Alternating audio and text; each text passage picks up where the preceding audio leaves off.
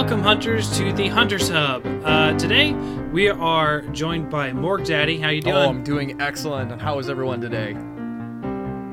Um, amazing. Okay, that's uh, and Haru, our faithful We're co-host. po- we're podcasting directly to you. directly to you. You can't see the hand motions, but directly it's going around. That's the why it's funny because it's this is lame. 420. and uh, this is 420. Um, I'm excited about this episode.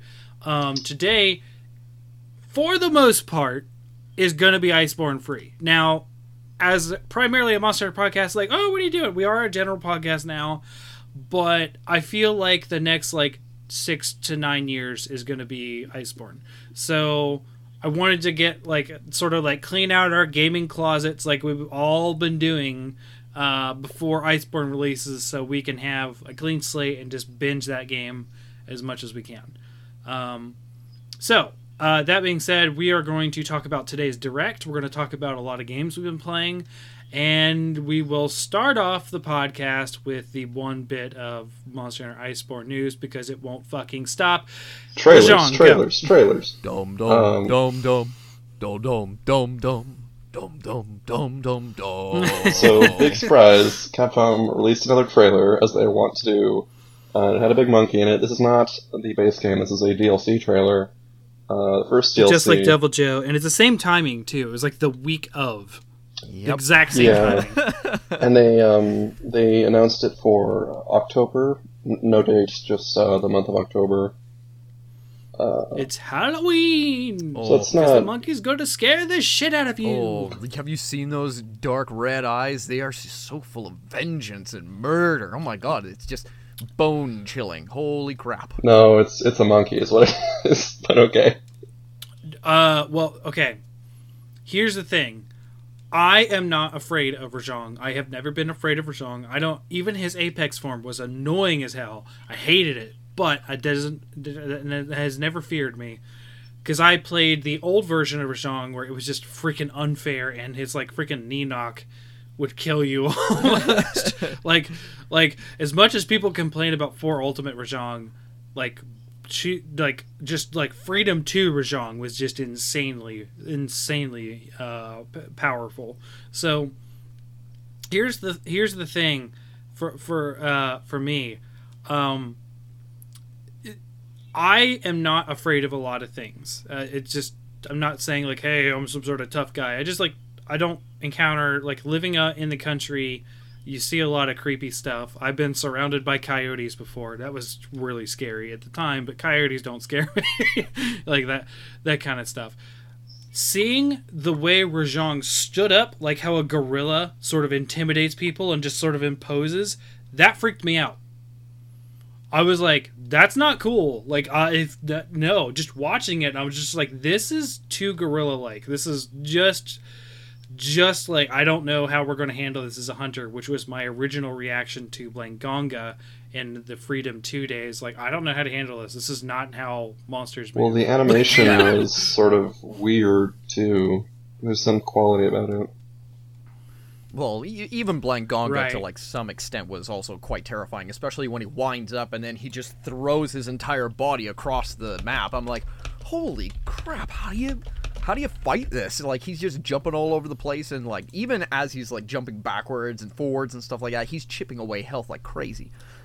Rajang just takes it to like a whole new level with like his sonic death ball attack, which I'm really excited to see, and those crazy death beams that come out of his mouth. Like if you're playing online with a bunch of people, it's just it's a roulette game. Like it's it's Russian roulette, but with like Rajang beams. It's insane how powerful he is. Um, but yeah, like I, I'm I'm really excited to see this guy like just tearing the competition up. Like uh, I'm so sick of like the whole Bazelgeuse and um, uh, Deviljho. Scene. like- like oh man, throw the monkey in there, and it's it's gonna be a whole different ball game. Especially considering like they're both weak to electric, so it's like what is Rajang gonna do to them? I mean, That- yeah. the thing is, it's Like- not a different ball game because every game, like except three, has had Rajang and Deviljho and Zinogre and Brachydios. Like it's like the the Monster Hunter stable now. They kind of turn every game Yeah. into this sort of same amalgamation of things. I like I mean, Tigrex we and haven't seen him too. three or three U, but um, yeah, seeing him in like four after after being after playing Freedom and Freedom Unite, and then like playing three, I was like, well, uh, I feel like this game's kind of missing a few of the essentials that really like scared the crap out of me. But then like after playing four and then finding, I'm like, he's back, and now I've got like that same sensation like after seeing that trailer for uh the game that I dare not mention. Um, yeah, just seeing that trailer, I I mean, I had chills, like I was shaking and I had goosebumps all over me, and I was like, oh my god. Uh, am I ready for this? Like, I don't know. And I'm like, just watching this, and I'm like, this is so intense. Like, this is more hype than Zinogre ever was, by far. Like for me, yeah. I know, I know the community's Well- gonna hate me for saying that, but sorry, Rajang, more hype than Zinogre by a mile. So uh, one, a couple things I want to mention um, before we move on. Not that we're going to right now, but just like two points that just stick in my head for Rajang right now. Uh, big one is uh, did you guys know that on YouTube the number three trending video was was the Rajang trailer? Whoa! Holy crap! On YouTube, really? Yeah, so it was number three trending, just the Monster Hunter trailer. Oh my god! yes. So Monster Hunter's come a long way. Like that was a that was a big milestone. At least I feel. Um, uh, it was just crazy. Uh, and I, you know, I saw someone else, you know, say that and I checked it out. That kind of stuff. I don't watch trends a lot of the time. What do you think I am, a podcaster? Like, um, but uh, the other big point, and I must say this because I say it every time, and I don't care if people are mad or upset about this, but because I've already been in a couple fights on Reddit over- today over this, it's like Rajang does not eat Kirin. There's no evidence for this. Oh. There's nothing to back it up. the frontier ecology and- thing, yeah. It was a fan made trailer from a fan like the, it was a game company. Yeah it was fan made because there was monster hunter online i think. So it's like the most uncanon of uh, uh, uncanon monster hunter next to frontier. Like it's just not it's not canon. And uh, a big reason is that any other monster that preys on another monster in monster hunter and since the beginning and you can see this in evidence in monster hunter 1 even um, that if a monster eats something and it's a predator, you can normally find things like that uh, of the prey near it, on it, in a quest with it, something, right? That does not happen. Rajang and Kirin have never had a, a dual quest. They have never met in any sort of official Monster Hunter way. They have. Um, uh, there is no Kirin parts found on Rajang drops like there is with small and large lobster shells with Plesioth. Uh, Nerscylla hide has Gypceros hide, and you can see dead Gypceros all over uh, fourth generation. Um, there's all sorts of signs of monster predation in ecology, and there's no sign of that in any of the monster hunters between Kirin and Rajang. It's a fan theory that has really no basis within in the game. But um, No backing just within what we saw in this trailer, uh, we do see um, uh, Rajang in maybe the same lava area. I thought it was Zora Magdaros, but it might be this new area that we're sort of seeing hints of. Um, it might be the like Rajang and Kirin are potentially both in that same area, so they might have some interaction, even if it's not uh, the one that's been speculated. Mm-hmm. Right, and that's I feel that's uh, still even in the context context of Monster Hunter World, the way that we don't normally have something with an Elder Dragon. There are a few ca- exceptions, but if an Elder Dragon's present, which includes Kirin, um, normally you're not going to have another monster unless it's a special. Yeah, case. you're right. Yeah. So probably Um, not. then. Yeah.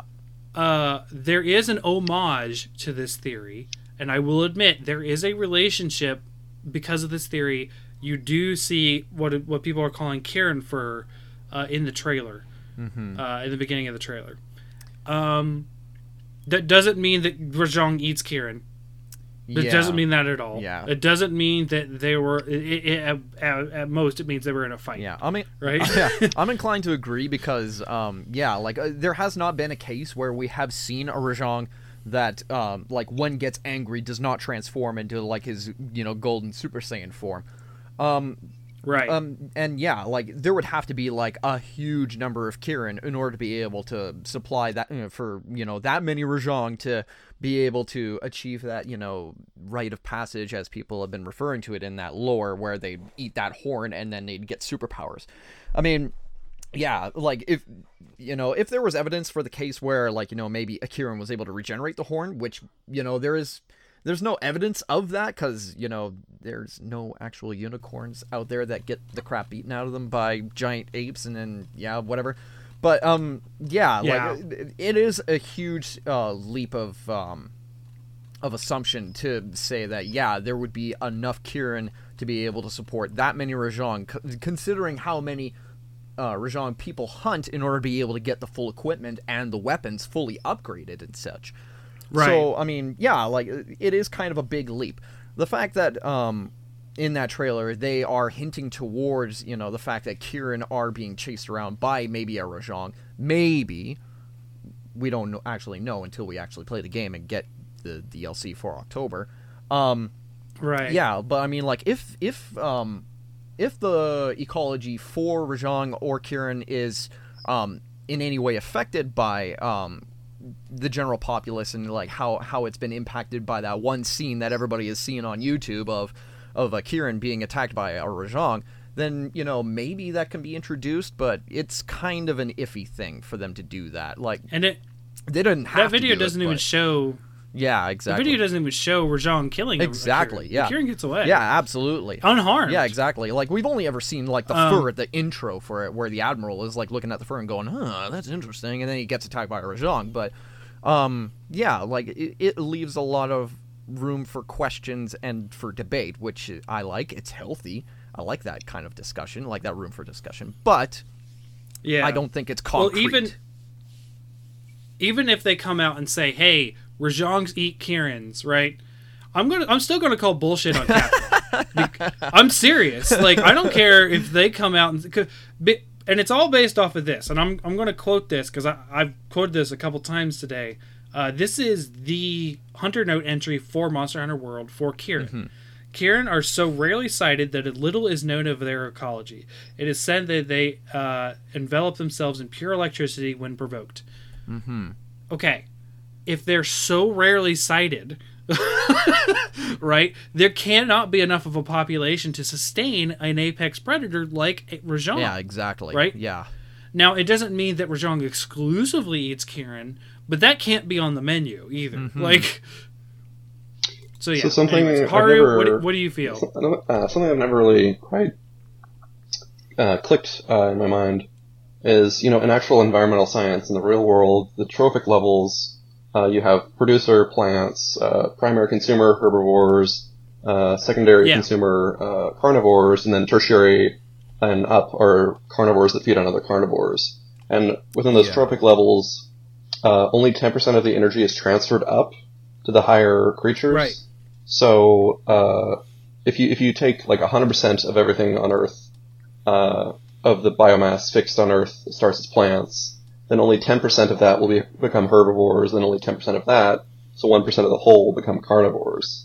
Which is kind of interesting to think about with Monster Hunter, because there are a lot of predators. Oh, predators. it's very predator heavy. uh, very predator heavy. Yeah. Um, I feel like, yeah, you're you're right. And in real world ecology, it doesn't just simply doesn't work. So, I think even the confines of Monster Hunter, just with going based off of their own lores and their own hunter notes and all that kind of stuff, it's always been kind of a thing. Now, I will say this: like, it is a cool idea, right? To have an Elder Dragon rivalry with uh, Rajang. We see that with Odogaron and Vaal Hazak, right? Mm-hmm. Not much of a rivalry. Not really. Yeah. Right, but that's the thing is like elder dragons, as per Monster Hunter lore, are way elder. You know, they're way above the echelon of other monsters because True. they are remnants of the true dragons from the Dragon Wars or whatever that were in the past. They are the elder dragons were the upper class of the monsters that were threatening like human existence, like human and Wyverian existence at a time. Um, so that's why elders are so closely watched, and there's actual lore reasons for why elders are so powerful. and eventually, not today, and I don't want to get into this now, but a lot of people even contest. Well, Kirin's not a dragon, and I, and I'll get to that at a later date, right? Hmm, right. But suffice it to say, he is currently classified as a elder dragon within the game, and I have to leave it. The there. hell kind of horse has scales, guys? A Kirin does. But anyways, um, Um, yeah, just one last thing I wanted to say. Uh, it doesn't need any explanation. Uh, if they add Mhm. Congalala to this game, there goes the disc, Capcom. I snapped it in half. Just don't do it. Yeah, we don't we don't need Congalala in this game. Like, it- Now, I will start an adjacent comment to this. Uh, I was telling my brother um, because we played Monster Hunter together. We're both really into the game. I was telling my brother because I showed him the trailer yesterday. On uh, we were yesterday was like a shit day at work. I, w- I think I worked like 14 hours. It was nuts. Um, but we actually we had a, a lunch break, and uh, I was just like, hey. Uh, they got a new trailer there, and we were speculating, obviously, because you know we're both fans, and we like to speculate. Um, what if like Blangonga is just secretly in this game? Because it seems very odd to get a skeleton of a monster that has other monsters within that skeleton That- and not get those other That's monsters. true. I'd rather they just just add a new one though, than than just another. It's true. Also, I monster. I would rather, and I feel like I know I was really down on monster count and that kind of stuff, but I feel like there's still going to be surprise monsters. And I said this a couple times ago. Like I still feel like there's going to be a couple surprises. I think Blangonga because he fits that that Hoarfrost reach very well, yeah, like very Yeah, well. he does. no, yeah, Uh, Iceborne's I- huge at this point. I mean, it's probably the Right. biggest expansion, It's- side game, whatever you want to call I it. would. Right, I would. They do. They do. It doesn't just say a Monster Hunter World expansion. It does say a massive, Massive. like a massive expansion. I was very down on it. You know that horror. I was like, nah, they're not going to do Yeah, that. Like, the, what have they shown? Yeah, nah, nah, nah. Yeah. But like, um, I'm on board. Like, if you guys saw me on Twitter, I was like, hey guys, chill out. We can avoid. Yeah, we can just enjoy the time, enjoy the hype. We don't have to be overly because for me that was more like people getting mad at the uh, what is it? France got uh, broke street date for the game for a lot of people. Mm, So like, you know, like just calm down. We're gonna love the game, and it'll be good. So yeah, um, but yeah, it's a good it's a good point, Haru. Like it, it it really made me think like, yeah, we are gonna get maybe some other primitus skeletons. yeah. So and hopefully a new one. You're right, a new one. I always want new stuff. Always want a new monster. Um, so yeah. Uh, so that's it for Rajang. Uh, it took up a lot more time than I would want it to because we have a lot to talk about today. Uh, as far as like, because we have not talked about anything outside of Iceborne for a long. We're gonna go. Uh, we might go extended for this one. Uh, loyal yeah, listeners. it's going to be probably a longer one. Yeah. Yes. Um, so first of all, uh, the Nintendo Direct dropped today. Uh, to be honest, it dropped pretty late. Uh, it is only three and a half hours after the 48 minute Direct dropped, so we don't have a lot of time, and I wasn't even able to have enough time before I was home to record to even watch the whole thing. So I actually skimmed it more so than anything. Um, so, uh, but I do have uh, quite a few points. I think, I, like I said, I have six things that I wanted to mention out of it. I feel like that's more than anyone would want. uh, but yeah, so like, uh, why don't you guys go ahead and uh, start us off? I guess. Uh, Haru, would you like to do the honors? Uh, ha ha ha. Not last one. Doesn't have his finger on his nose. Um, yeah, I guess I was interested in Deadly Premonition 2, which was the first time announcement. A lot of the, a lot of the other things were ports and Yeah. stuff. Um, it's it's not by the original developer, uh, which is a detriment one would um, assume. But I don't know. Hopefully they can Yeah. pull it off. Uh, this new developer, I forget who it was. Yeah, because then you have to trust them all over again. I get Mhm, that sentiment. Um, I mean, not much to say about it. It's just, uh, you know, it's just a little trailer with a little detective work. I, I really like detective media, uh, just personally. Sure. I, I, I mean, I'd have to get to the first Deadly Premonition, but it's interesting to see such a non Watchdogs guaranteed thing game uh, get a sequel. mm-hmm. Right. Okay. Um well, one of the things that I was like over the moon about, uh, excited for, is the the SNES stuff uh, that's free. Like with the Nintendo Online subscription, we are we're getting what was it? They said twenty SNES games, Whoa. which I think is like it's a lot. Uh, and there's some really good ones on there. Uh, we don't have any of the Donkey Kongs, which is unfortunate, but I feel like that that could happen. Um, the uh, the but the two that were like knock my socks off amazing because I love these games are um, uh, Kirby Golf. I love Kirby Golf. I've always loved Kirby Golf. I don't think I've ever beaten Kirby Golf, but I've played a hell of a lot of it. Um, I like golf as like a real sport. I very rarely get to play it. Um, and I actually have a set of clubs from my late grandfather, but like I don't get to play it. But I love video games about golf.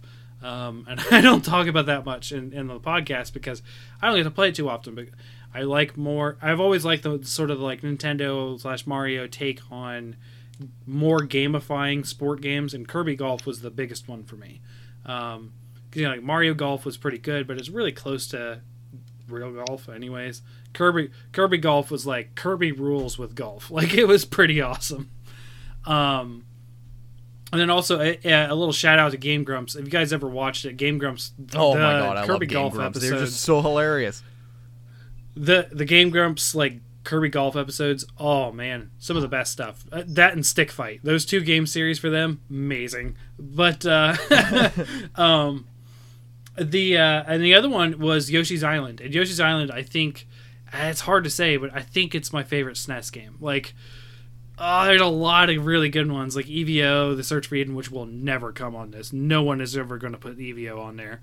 But, um, uh, you know, like this. Oh, it would be cool because it's super rare, hard to find. It's like a two hundred dollar cartridge out of box. Like no one's gonna play that unless they emulate it. Um, yeah, just like I was just excited to see that. Uh, and then it was like, uh, uh, sorry, I'm getting a little tongue tied here. Uh, Morg, what is something that that you found pretty awesome? Mm-hmm. Right.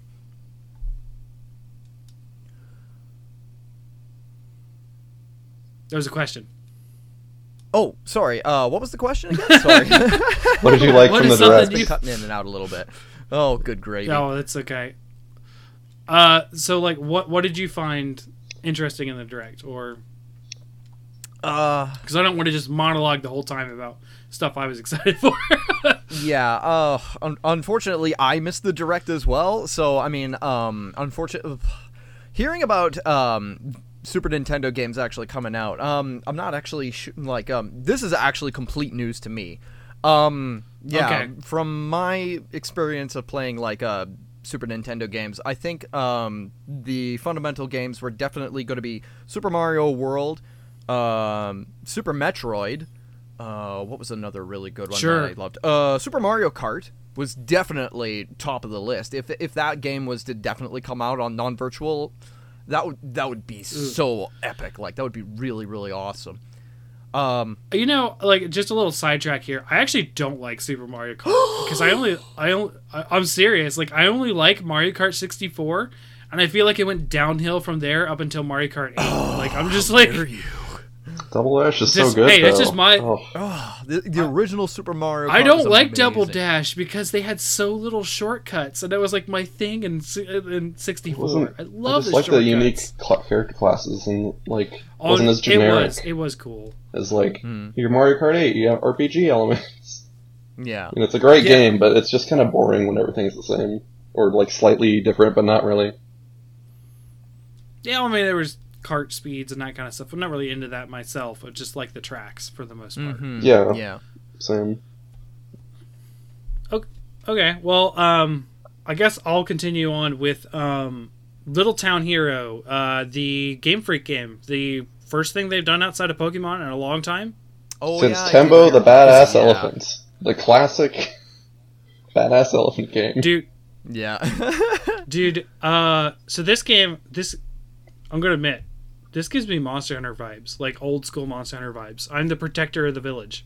Yeah, yeah, and I've also noticed that there are a lot of elements that it seem they seem to have incorporated from some elements of like the earlier Pokemon games that kind of translate into this. Yeah. a lot, and um, seeing as um seeing uh how do I, how do I describe it? There's been a lot of um polarizing uh debate about Sword and Shield, especially with um all the all the big changes that they're making to that game and it almost oh, feels yeah, like no national Pokedex and all of that. exactly yeah. and it almost feels like little town heroes seems to be um seems to be the one that they're putting um, more effort into than they are into pokemon sword and shield like pokemon sword and shield kind of feels like it's i don't know Hmm. what it is about um, pokemon right now but it seems to be taking a backseat like i understand that game freak would like to be able to branch out into different um, different uh, game ideas like different concepts and stuff like that but it almost feels like how did they put it um, yeah it- Well, they're reusing the X and Y engine and models for one, which makes it look Yeah, real bad. yeah. like it really feels like that um, the the traditional Pokemon games. They, you almost want to say that that was like their bread and butter. Like they wouldn't want to mess around with that too much. But I mean, with how many Pokemon that they've been continuously adding to those games, and then like you know making the decks like too big. Like obviously, how are you going to catch a thousand Pokemon, right? Like it, it just gets insane. Like it gets steamrolled by like this huge pressure. It's like, well, what is the point of even playing this game? I kind of felt like that when I was playing Pokemon Emerald and stuff like that. I'm like, there's just too many of them. But were um, only like 500 you know, at that point. yeah. Yeah, it almost kind of Now, yeah, it kind of feels like they're just kind of doing like a soft reset where they're just like, well, we've got to take a step back and reevaluate the franchise for what it is and stuff like that. And I've even heard that um, uh, the game itself does not make all the money. It's the merchandise, like all the physical stuff, like the the plushies and the action. That doesn't figures and surprise the card me. game and stuff like that. That's where all the real money is. Oh, dude, the card game, dude, it's. You know, like people talk about gotcha games and that kind of stuff, how they're so bad. Mhm. Like Yeah, as a big Magic player, Yeah. uh, well, not as big as I was, but you know, as a Magic player, uh, seeing Pokemon cards, Yu-Gi-Oh, uh, what's the new one? Argent Tower. yeah. is that the name of well, it? I remembered even Something like Digimon being for a time being pretty popular, but that's kind of like been these are gotcha games. Yeah. Like these are like well worse. Like, d- like even back in the day, first set of Pokemon cards, getting a foil Charizard, hundred dollars. Oh like my God, that's yeah. insane. And but people would pay it. People would pay two hundred because it was like, nope, I don't want to sell it. Well, would you buy it for two? Like, would you sell for two hundred? Oh, I don't know. Like, oh man. Um, but one of the uh, one of the things that uh, I would suggest to you, Morg, because I have played almost every Pokemon. Yeah. Now I'm not a huge Pokemon fan. Uh, and I was, I was right. I was up until the end of second generation, but then like about 2004, guess what came out? Monster Yeah. Hunter, and it replaced it entirely in my heart. Um, but here's uh, but here's how you play Pokemon. At least how I play Pokemon to make it more enjoyable. Role play the shit out of that RPG. oh yeah. I'm not even kidding. Like I played uh, in and just in Sun and Moon. Is that the recent one? Yeah. Sun and Moon. Uh, Sun and Moon. I role played as Bird Trainer Cham. Uh, nope, sorry, that's my real nickname. But yeah. Bird Trainer Cham. Uh, I mean, it's fine. People people can know that. Um, but like Bird Trainer Cham, like I made, I had an all bird type Pokemon team. Uh, Sword and Shield. I'm going to go back to my OG. I'm going to be Bug Trainer Cham. I don't care how many bug Pokemon are in there, and there's not six. I will totally play copies of bugs. Like I, that's like uh, that's what I'm going to do. And the fact we could dress ourselves, I'm going to dress like a bug trainer. like Yeah, yeah, that was It just, like, that's how I get fun out of the Y, game. Yeah, Um, so like, and then the other thing I'd like to say is kind of going back to your point about them, like sort of focusing on, um, you know, what we were originally talking about, Little Town Hero. Um, I feel that's not the case, and I the reason why I say that is I feel they're big enough to have separate teams. I don't think that the Pokemon team at Game Freak is working on Little Town Hero. I feel that's a separate team. And the reason is they're just a big enough company to be able to do something like this now. If they weren't, I think they would still be focusing on their bread and butter, which is obviously Pokemon. Um, in, in almost entirely that the fact that that's probably the reason why they haven't released a game outside of Pokemon for so long Hmm, right. because they right. just didn't have the resources. But that's I feel they do now. That's what they said that they didn't want to expand their company. That they're still the same size, even though they make all this ridiculous amounts of money. and they don't want to scale up production Right. or try more but resources more ambitious projects. resources are not just people it's also budget right and i feel the resources are more than they were Yeah, they have a To- lot of Are capital you to play around with. I, so mm, I don't really agree with that, just based on how the games look. Well, I mean, like Pokemon Okay. games have always fallen behind, like um in in the sense that like you know the graphics have haven't really like you know been up to par with like a lot of like the AAA games have always been. So like you know what was it like a couple of years back where you know X and Y was coming out and then we got 3D models and we were all like, oh my god, Pokemon is 3D models! Ah! Well, I mean like 3D games have been out since like. N64, PlayStation, and Xbox and stuff like like the early consoles, and those those were like in the late '90s. You know, the big transfer over into like the big, you know, 64-bit games. Well, you know, Pokemon has always lagged behind, and there's always been that element of, um, I'm not sure how to describe it, but like uh, there's like a an element of nostalgia to Pokemon that makes them such, you know, a strong franchise in my mind. So yeah, I yeah mean- i mean they do rely on gen 1 quite a bit like yeah. Oh my god. uh well uh, that's also why i feel like uh pokemon stadium Mm-hmm. got uh, a lot of attention uh, because that was that was actually really the first time we got 3D models of Poke- models of Pokemon was Pokemon Stadium, which was in the N64 days. So Mm-hmm. yeah. like And it wasn't even made by Game Freak, which would you believe it? I'm like, what? It's made by another company. Like, just but yeah i mean it's it's a huge franchise now i kind of i see where people are coming from like in, in a way where it's like hey it's kind of lazy it's the same models and whatnot like but in all honesty game development's hard i actually know from experience i'm developing a game for our company like oh, that's cool. like if I would, oh, don't expect anything of it. It's not going to be wide released. It's it's literally for for a trade show that we're doing. Um, but like uh, the the ability to actually just reuse assets is a huge thing in games, and it's why people don't yeah like uh, don't like to do it.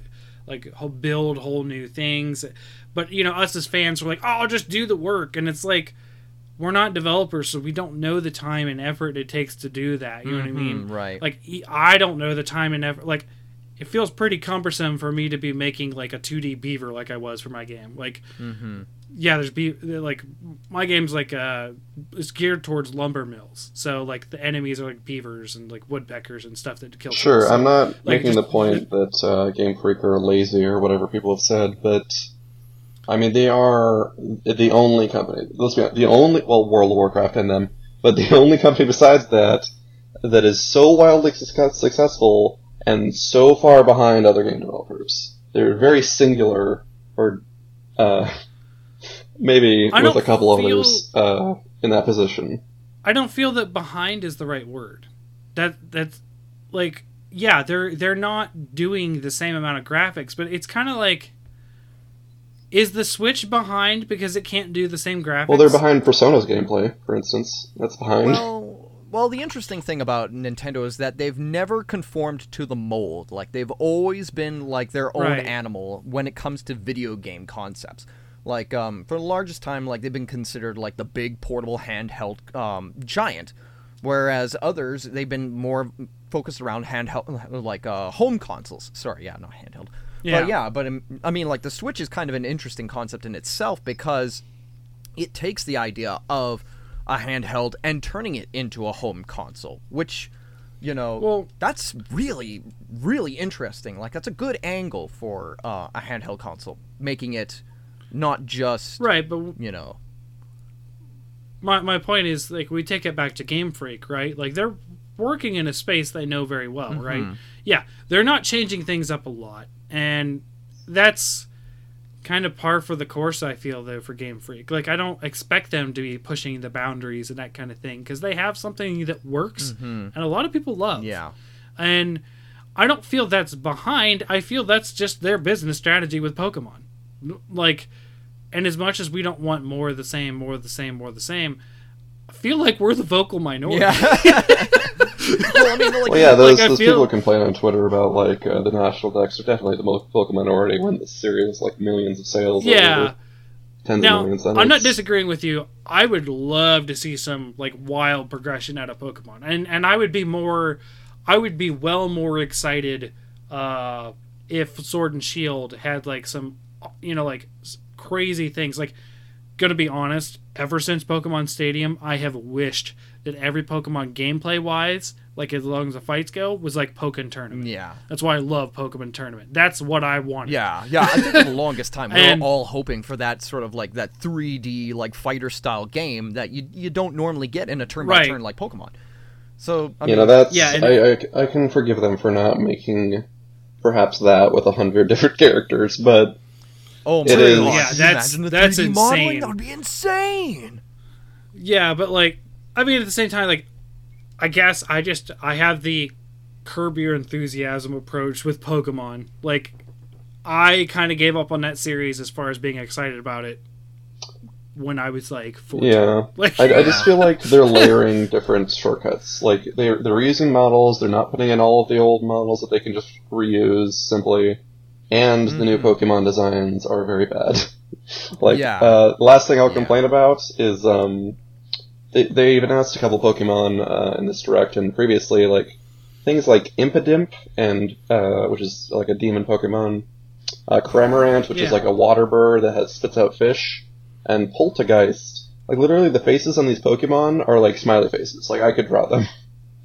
Um, like you can literally like draw Polteageist's face with like three uh, parentheses, and it's just like it's just like, what's the point of this being It's on Switch if it's to- going to look the same as a 3DS game? Well, essentially. well, the point of it being on Switch is it's going to sell better. Yeah, yeah. That's the Cool. real answer. That's not really benefiting the consumer though.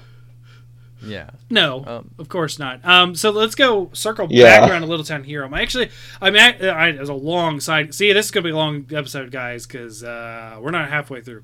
But uh, the Little Town Hero, I'm excited. Uh, I'm excited to see what what Game Freak will do that's new. Um, sometimes they play with ideas that I love, like Pokemon Mystery Dungeon.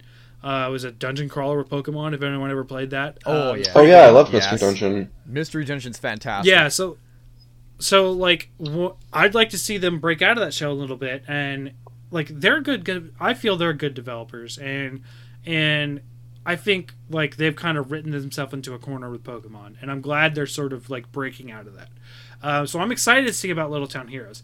I don't know if I'll be getting it like right at launch um, because there's just so many other things that take well above precedence for me. Uh, for instance, um, Doom, Mm, Monster Hunter, Yeah. anything like anything Diablo gets announced at BlizzCon this year, I, I'm gonna be screaming like a college fangirl. like I just like just gonna like I've been oh man I love Diablo. Um, just and I'm waiting for that Diablo four. just briefly, the developer for Mystery Dungeon was Chunsoft, not Game Freak. I got you, but you know what I'm saying. Like I'd like to see them break it. Yeah, out. like the other people who develop Yeah, Pokemon besides Game Well, I mean, you know what? Little Yes. Town Hero might actually be the game to break the mold. You know, like it, it, right. it might, you know, follow a different algorithm, have a different formula, and you know, it might be refreshing. People might actually like this. Whereas, you know, Pokemon's been done to death. Like everybody knows what the algorithm is. You just catch them all. You try and be the best. You clear all the gym leaders, and you know, it, after a while, it gets stale. Like we've been playing this game for What- more than twenty years, and you know, there's no real differentiation except for some mechanics that have changed. But you know, they Now- always have to find something new. At, at what point do you do you find that you know it's it's different anymore? Like you know, after you run out of ideas. So maybe Little Town Hero might be the the game to be looking at as opposed to Pokemon. Like Pokemon, I think might be a dying breed. I I don't want to I don't want to be the no, one to no Uh, way. Oh, No. I, I don't want to be still the, I play don't. World I don't agree with you on that. I, I'm not. Yeah, I'm not going to try oh, and dude, start a WoW flame war. Classic was like number one thing this week. Like, what? there's no way. Yeah, I don't want to start Um, any flame so- wars. I'm just saying, you know, there there might be an opportunity for something different if you- if you catch what I mean. Yeah. Uh, so uh, one last thing I want to mention about Little Town Heroes, uh, and uh, so like you know, Pokemon has the cat uh, the moniker, um, "Got to catch them all, right? Mm, yeah. What if it has now become "Got to kill them all"? Oh my. God. Like, what if you get like? ch- I just like that's my that's my hope. I got to kill Oh them all. God. Anyways, um, So is this just next- briefly? Is Little Town Hero a turn-based Yeah. game? yes, it is. Yeah, based on the little that I've seen, it looks very much like a turn-based game still. It still. looked a lot like um, Ni no Kuni, I think. Yeah, art style wise for sure. Uh, I Just the designs and how they're very uh, uh, Japanese. Right. Um, yeah, and it, the um, the game is also supposed to be extremely more story focused too, Mhm. which is supposed to deviate from Pokemon in a way. Hmm. Um, It's interesting. so like there's there's some there's some interesting uh, wrinkles uh, when you know we talk about Game Freak that you know that, that's what I'm saying. They're trying to break out of that shell, and I'm interested to see what happens. Um, so that that said, uh, the next game I want to talk about is I, I'm going to talk a lot well, a lot about ports. I'm sorry, but I'm excited for them because I love my Switch. Uh, is Overwatch now? Overwatch, I'm actually pretty decent at, um, but I but I kind of quit playing it because my crew, in quotations, uh, I actually had a like a like a ranked Overwatch team. We all met online through Reddit, and we stayed together for a good year uh, of playing Overwatch together very regularly. Uh, and I actually really enjoyed that, and I like Overwatch a lot. And if I have people to play with, which I will more so on the Switch than the PS4, um, that I can really enjoy that game. Uh, in the same vein, are you any you guys, uh, are you guys familiar with the game Paladins? Paladins. I've heard of it. It's like the Uh, knockoff, right? It's a knockoff of Overwatch on the Switch, and I played the shit out of that game last year with some friends uh, because it was sort of like the Overwatch on Switch. Now we're getting the better, less janky version. you know, sort of like. I mean, you know, like, that's the thing. Like Blizzard takes an idea and makes it better. You know what I mean? They, they weren't the originators of the RTS; they kind of perfected it. They weren't the originals of the MMO, but they kind of perfected it. Yeah, exactly. You know, like that kind of yeah. thing. Uh, the ARPG is the same. Although people argue that, that Path to Exile, Path to Exile. I get that confused with the Magic card Path of Exile. I would respectfully but- disagree. I think uh, Bioware has perfected the MMO and Dragon Age Inquisition by making me not have to play with other people. I think that elevates the genre think- for sure. yeah. It it does stand for massively multiplayer online. I know, but like the gameplay. Anyway, move on. It's just a joke. Okay. No, I didn't play that. I, I the only the only Dragon Age I played that to any degree that I actually enjoyed was Dragon Age Two. Don't at me. Anyways, um, I was more of a Mass Effect Uh, kind of guy. I'm sorry, but I mean, like that. That's how you know. That's how my boat floats. I mean, oh, I couldn't get enough of Mass Yeah, Effect 2. That was such a good game. Oh, I, I just want to go back and I play it. tried like I tried like six times. I just like I can't. I can't. I can't. I can't. I hate space. I hate space.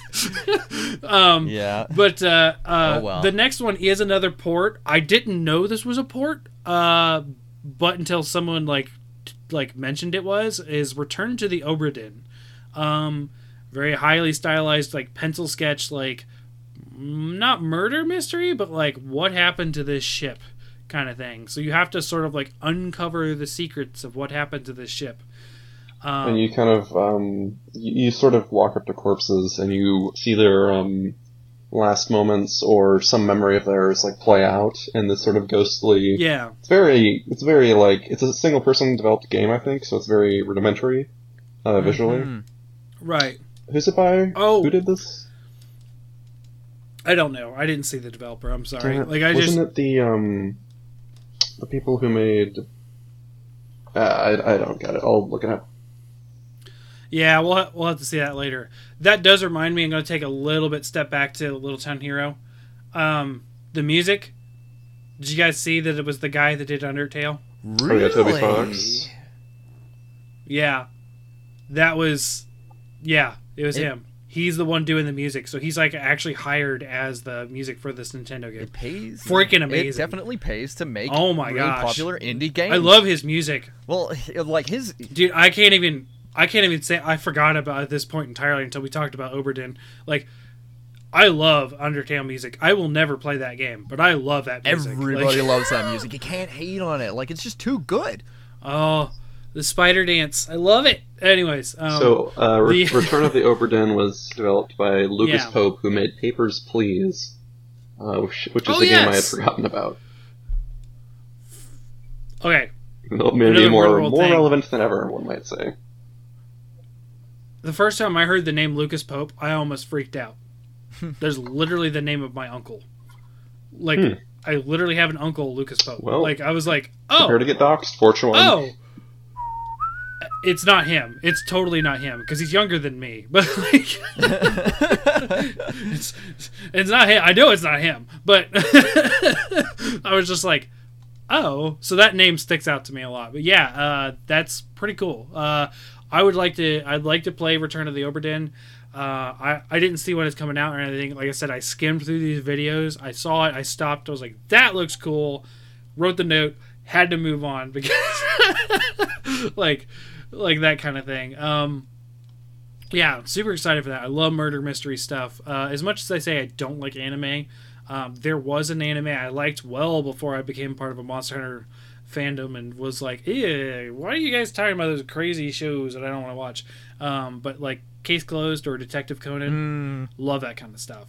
Love it. Uh, and this is what I get a lot of those vibes from it, like a murder mystery kind of thing, except you know more of an interactive way of doing it. Yeah. Um, so the next one isn't really a game because this was an announcement, and I think we actually covered this hard. I don't remember. Uh, Banjo Kazooie being in Smash. Um, Yep. and I don't want to hover on this too much, uh, but they did show the like how they fight and stuff, and there's some cool like uh, homage, uh, you know, homages to like uh, the moves in the game series and that kind of stuff, especially like the beak bash is the down B. Pretty standard Smash Brothers down B, anyways, like a, just a down thrust. But holy cow, does Banjo beat the shit out of Kazooie Oh God, yeah. on a side smash? Like, oh my gosh. And I was like, I don't. It's supposed to be funny because they do kind of joke around with some physical comedy in the game. Um, uh, like some, uh, like some physical comedy, but like it's never been like this, like violent. this is like they took a, like a page out of Looney Tunes and they like turned it up like to a 20 and it's like oh my god like this is like this isn't even comedic anymore. This is like really intense. My god the things that he can do with that bird he just goes just literally body. Yeah, he's like- Things he the can do with that bird. oh my god. Dude he's like he's like puny godding her. Like it's just like she's dead. Like just like she's dead. Yeah pretty much. Um i and, the reason why i brought this up is like it was actually very surprising to me. So like this was on in um the the local video game shop that i hang out in uh, a lot of times on wednesdays. Uh, spoilers today's wednesday. Anyways i'm just giving out all the personal information today. Uh, um I'm, I'm staying in a local game shop and I'm talking with my friend who works there, and the the direct is on behind us, but we're not paying attention. I know I have to watch it or at least try to skim it, so I wasn't really paying attention. But Banjo Kazooie came on, and I watched that happen, and I was like, "Oh!" And he was like, "What?" And he turns around, and he's like, "Oh!" like the, both of us having that like, reaction, you know, like that seems a little much. And like I, I I even said right then and there, there's a better move inside of Banjo Kazooie that they could have done for a side smash that wasn't just killing Kazooie. Um, have you guys ever played the original Banjo Kazooie? No. Um, I remember. Well, uh, the first time that I ever got into things like video game metal by uh, a guy I know, uh, Toxic Eternity. Um, by the way, follow him on YouTube and on Twitter because he does some fantastic work with the guitar. Holy crap! But uh, his original Yeah. inspiration for doing um, uh, video game metal was Banjo Kazooie, which really funny enough Hmm. was uh, orchestrated by a guy who uh, used to be in a metal band, and I was like, "What? Okay. Really?" Like it just came full circle, and I'm like, "This is actually really impressive." And actually, having gone back and uh, watched some of the Banjo Kazooie, which kind of has elements of like Donkey Kong 64, I want to say that Banjo Kazooie did it first. Oh sure, I mean it's it's Like rare. it just has like that sort of vibe, that element to it. Like not just the gameplay, but also the music as well. Like there are just elements to that that are just so very strong that, um, if I had an N64, Well, they are very musical games. or yeah, if I had like an em- emulator for N64, I would go and play Banjo Kazooie right now. Like it, it is good enough that I'm willing to go back and try that game. Like there's so much nostalgic element to it, and I haven't even played the game myself. It's it's that good. Okay. Well, the reason why I I bring it up is the side smash could have easily been there was a crouch that was like the the beak thrust, as I think is what it was called. But basically, Banjo would have curled up, and then Kazooie kind of like ejects herself out of the back. She can't get out of the backpack, right? But but she actually projected herself forward enough that you actually slid forward, and it was like the only way to break certain like rocks and things. Like a very powerful move, right? Mm-hmm. They could have made that the side smash. Like there's a better option there instead of killing Kazooie. Yeah, exactly. like Ah, I was just like I don't. I ah. it seems a they little. probably could. And um, I was a um, um, They little- probably could have turned down the violence to make it a little bit more like Woody Woodpecker style for for that level of violence, rather than just you know going all like Mortal Kombat with the bird. Right. By the way, the new live action Woody the Woodpecker, it's, it's definitely I rec a warn. I recommend watching it, but I, I definitely warn you from watching it at the same mm-hmm. time. Yeah. but guys, My kids like it a lot. we shouldn't overlook the Yeah. big news. They announced Terry. Terry, guys, Terry is coming to Smash. Oh, the Brother of the famous dude. Jerry from a game at one point.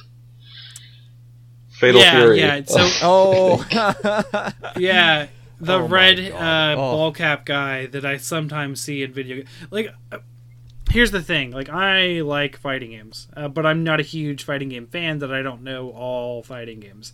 Um, it took the my friend at the game store. We we saw that announcement uh, also to explain to me who that was. I'm like, I've seen him before, but who is he? Like, like Primal Fury. I don't it almost sounds like I- Primal Rage, but it's not the same game with like dinosaurs smacking each other and like puking and farting and stuff like Dude, that. Don't. Uh, Whoa, whoa, whoa, whoa, whoa, whoa! Okay, Chaos is not a dinosaur. Chaos is the one who did all that. He was a bad monkey. That's like, he was like the god version of. King Pretty Like- much, yeah. Kill me. just, just do it. Just end it all. just does a handstand and just goes and just this giant fart cloud just comes in and just wrecks the dinosaurs. It's like, oh yeah, my uh, god. easily, easily the worst character out of that roster. I love Primal Rage, by the way. Another one I would love. Oh, dude, like uh, I would. Like, you talked about like Super Nintendo games. I'd like to want to see other. Primal Rage is one of them. Although it was cross-platform with Genesis and that kind of stuff. Too. yeah. but um, um, I would laugh. Yeah. So, yeah, oh, uh, sorry. Yeah, I was gonna say I would laugh if they put Shaq Fu on the list. that was a Super Nintendo. Yeah, that game? was Shaq Fu. Have you? Oh my god. Have you Okay, ever- I know about it. I just never played I it. played it. Yeah, It's okay. terrible. they're, uh, they're Oh, kickstarting there's that the second Shaq. one. Oh my god, no. Yeah, I was gonna say yeah. There's the terrible Kickstarter too. Um.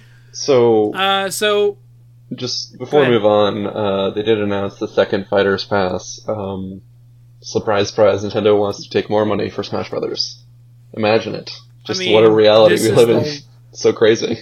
Well, they're kind of doing what Mortal Kombat has said they're going to do, and they're going to be like, okay, we're going to ease off on the next title and just sort of work with this one for a long time. So uh, I appreciate that because what that does is it reduces that big problem in gaming right now called crunch, Mhm. right? so Mm. I'm okay with them taking more money because it, what it does is it appeases the fans, but it's less work. So you think Yeah. you think not making new their money, games not makes there mine. less crunch? Oh my I god. think all the live Uh, service we'll stuff see. can contribute to crunch because they're not. It's not like Well- they're not not making Smash Five. They're eventually going to make that game, and specifically, and they're going to make this DLC. Specifically, in the case of Mortal Kombat, that is the case. They have come out and said because we're taking a backseat and we're going to focus on Mortal Kombat 11 more than our any of our previous games, we're able to be more flexible with our work hours with our employees. They actually came out and said that, so I'm kind of translating that to Smash. I don't know if that's the case. That's just we know that coming from Mortal Kombat, Hmm. based on what. Uh, has been said since because they were in a lot of trouble for crunch for when Mortal Kombat 11 came Mhm. out. Um, right. that's sort of a bigger issue that I don't want to get into, but that's what I'm basing that off of, right? That's not.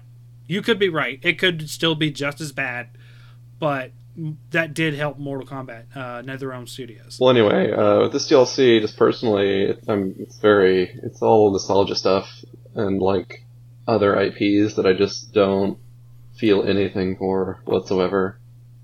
So, I love Banjo. I mean, I guess Joker was the very first thing they did, but Oh, after yeah.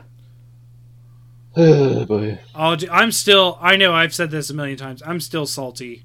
I'm still salty that Joker was not. They added it to Mortal because, Kombat. Like, everyone-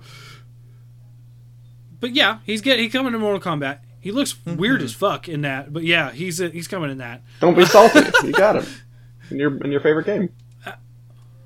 I actually don't like Joker that much. I'm just saying like people can't just say Joker and know what it means. Oh Like, you know yeah, I mean? yeah. This is this is Joker, not from Persona Five. This is from DC. So yeah, like this is like the whole Yeah, yeah. squirting flower with the acid thing. The That's joy what I know that fry Joker people. as. Yeah.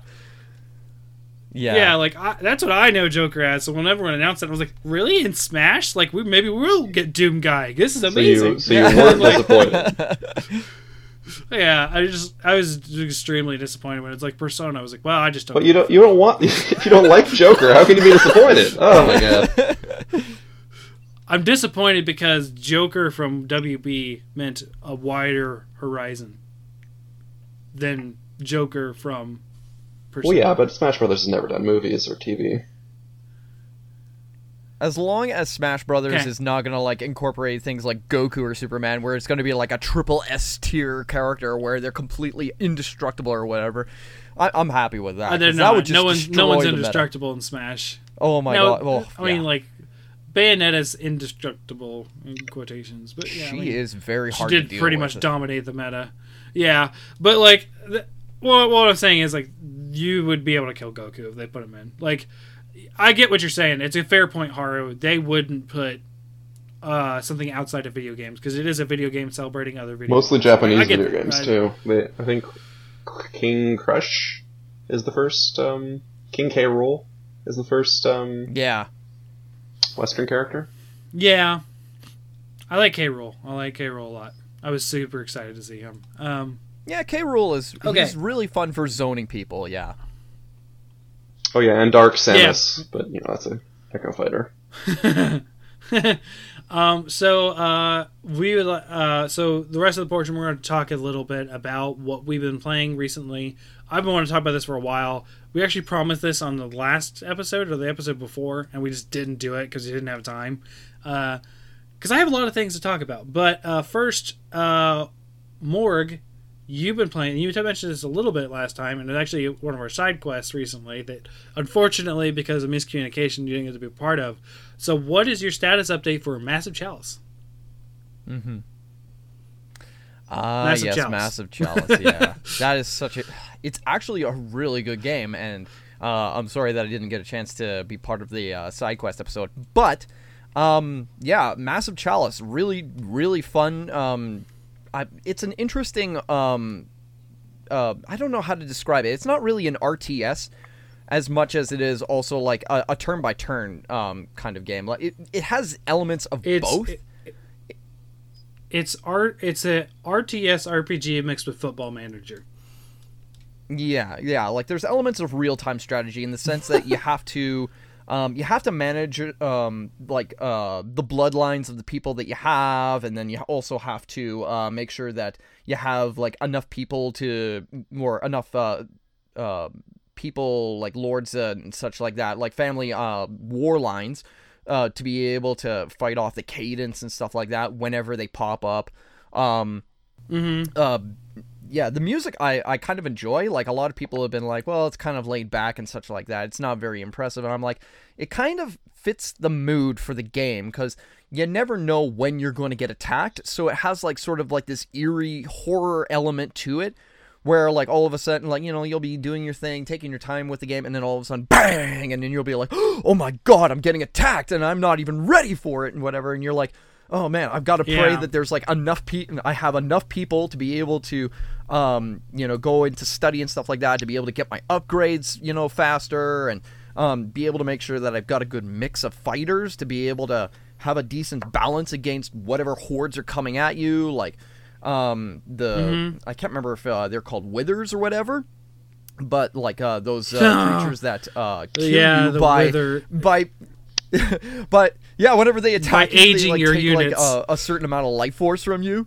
Yeah, I'm like, oh my Yeah, god, no! they age you up five years. Five, it's five years, which can be can be okay, but it can also be devastating. It's like, Oh. hey, he's got full health. Oh no, he just died because he turned eighty-two. That's yeah, like a it- weird it's just mechanic. like if you have anybody who's old on your team, they're dead. Like they they just take one hit and they're dead. So you have to like play it smart in the sense that like you don't know what you're going to face, but like you know you have to play it in a such a way that you're you have to take everything into consideration when you're playing that game. You have to play it smart, and um, like there are so many consequences for every decision that you make in that game. Every decision you make. Um, yeah, like Now, you, you have to. I would like to stress they're not long-term consequences; they are immediate consequences. Um, Absolutely immediate consequences. Yeah, like well, there are there are immediate consequences. For example, like you have to be able to make sure that you have like um the the right bloodlines um in every house to be able to make sure you've got a good mix of units, like very strong ones. Like um you can mix and match uh the certain types of people to get certain hybrid uh, classes, which is really awesome. But you've also got to make sure that everybody is at a specific age, or you have to make sure that um, they Yeah. have like a certain skill set, or that they come in at a at a respectable level um because like your your most powerful veterans end up being really really old so if you if you're caught in the mix where um, you've got a good number of young people but they don't have the levels to be able to fight off some of the tougher monsters well you're screwed but if you've also got like a bunch of people who um, are like you know very well experienced and they're at like really high levels but they're old as all f um, those those withers are going to kill you uh, like immediately. So you Yeah. have to prepare and plan for everything that comes at you or what could potentially come after you, and um, protecting certain pieces Now- of territory and preventing them from getting um, destroyed by the corruption. That also has to be taken into Yeah. consideration as well. because you will lose resources and those outer areas that are more like and, and like all those like outlying benefits. territories they have like certain bonuses that you have to rely on as well that are so essential um if you lose the if you lose an essential piece of land it, you might as well just you know wash your hands of the game and just be like oh gotta start over so yeah Yeah, uh, I will say you might have missed something, Morg. Uh, when you are selecting a battle, because a lot of times they give you choices of which one you're going to defend. Obviously, you want to protect the ones that may fall uh, if if you don't go Mm-hmm. protect them, like the the most corruption. But they tell you every enemy type that will show up in that battle Mm-hmm. exactly if you read it. Yeah, correct. Yeah, like uh, you have to prioritize things um, properly. Like there is um, there is a lot of thinking that is, has to be put into that game. Like it, it's very challenging, and it forces you to really think upon like what decisions you are making in that moment because sometimes those mo- those decisions will either may carry over into the later game others they might be more immediate and they don't um, they're not as damaging as other choices that you make and the consequences that are followed through with those but yeah it, it it's a remarkably deep game and i'm actually very happy to have played that game like it's definitely worth the $20 um, purchasing that game like it's definitely worth it in my mind Right. well, we can thank uh, our our fellow co-host Leo Reiser for suggesting that one. Um, okay. Mm-hmm. Um, so, did you have anything more uh, to say on it, Morg, or is that it? Um, I would I would say that it's a very um, it's a very intelligent, like an intelligence-based game. It isn't just you know a smash and beat 'em up game, and it doesn't hold your hand. So, I would say that yeah, this is definitely a game for more experienced people who, or people who are looking to challenge themselves. Um, yeah, if you, if you're one of those people who's looking for a decent challenge, go buy that game. It's really good. It's on Steam, twenty bucks. Um, definitely worth your time And- if you like strategy games. And good old games if you're like me and hate Steam. Yeah, definitely. there is there is a there is a non DRM version. um, okay. Um, so uh, one of the things that I've been playing on Good Old Games is uh, an old school first person shooterish kind of game. Uh, I say shooter because you are throwing projectiles, but it's not guns. Um, Called Amid Evil, and this is like uh like poly- polygonal in graphics. It's it's meant to look nostalgic and and that kind of like old school graphic style of like Quake and that kind of era. Um, but you know, better textures and that kind of stuff. Uh, Amid Evil is a fairly recent release. I don't think it was released this year, but uh, for this kind of game, uh, it's it's pretty new. Um, I actually saw this from a YouTuber that I like to watch called Civvie. He does a lot of old school FPS reviews, and he's just comedic in a in a way. Um, but he got his hands uh, on this game and showed it off, and I wanted to play it because it is a tough, and I mean tough, old school game. Uh, old school like health, like you have to go find health, you have to go find ammo for different stuff. Uh, uh, have either of you played a game uh, like Hexen or that kind of stuff? Those older games. Mm-hmm. Right. Haru, have you played Hexen? No idea what that is. okay. Well, ba- basically, uh, they're first-person shooter kind of deals, but they were like medieval weapons instead. So you would instead of, uh, like you would swing a club, and that club was like magic, and it would shoot like ice or that kind of thing, and you're fighting sort of like fantasy creatures. And this is more. It's weird. It, it it's it's like a mix of mythology, uh, fantasy, and like technology at the same time. So there's a lot of weird enemies and level designs and that kind of stuff. Um, but it's like a really cool. I like that. yeah. Um, just uh, yeah, it's like a really cool like old school, um, just sort of like first person shooter that's get to the end of the level, and there's Yeah. like eight levels and they're all pretty decently long and and that kind of stuff. Um, so like I recommend it. Um, it's not very. I think it's thirty dollars. Uh, I got it a while back, but hey, like, it's it's pretty good. Uh, um, so yeah, uh, that's that's it for that. Uh, Morg, you had another one you wanted to talk about. Uh, Iron Snout. No, I'm not as familiar with this one. Uh, yeah, Iron Snout. Now, this was a game that uh, I was actually going to propose for uh, side quest. It's it's kind of interesting. Um, actually, it's both interesting and stupid at the same time.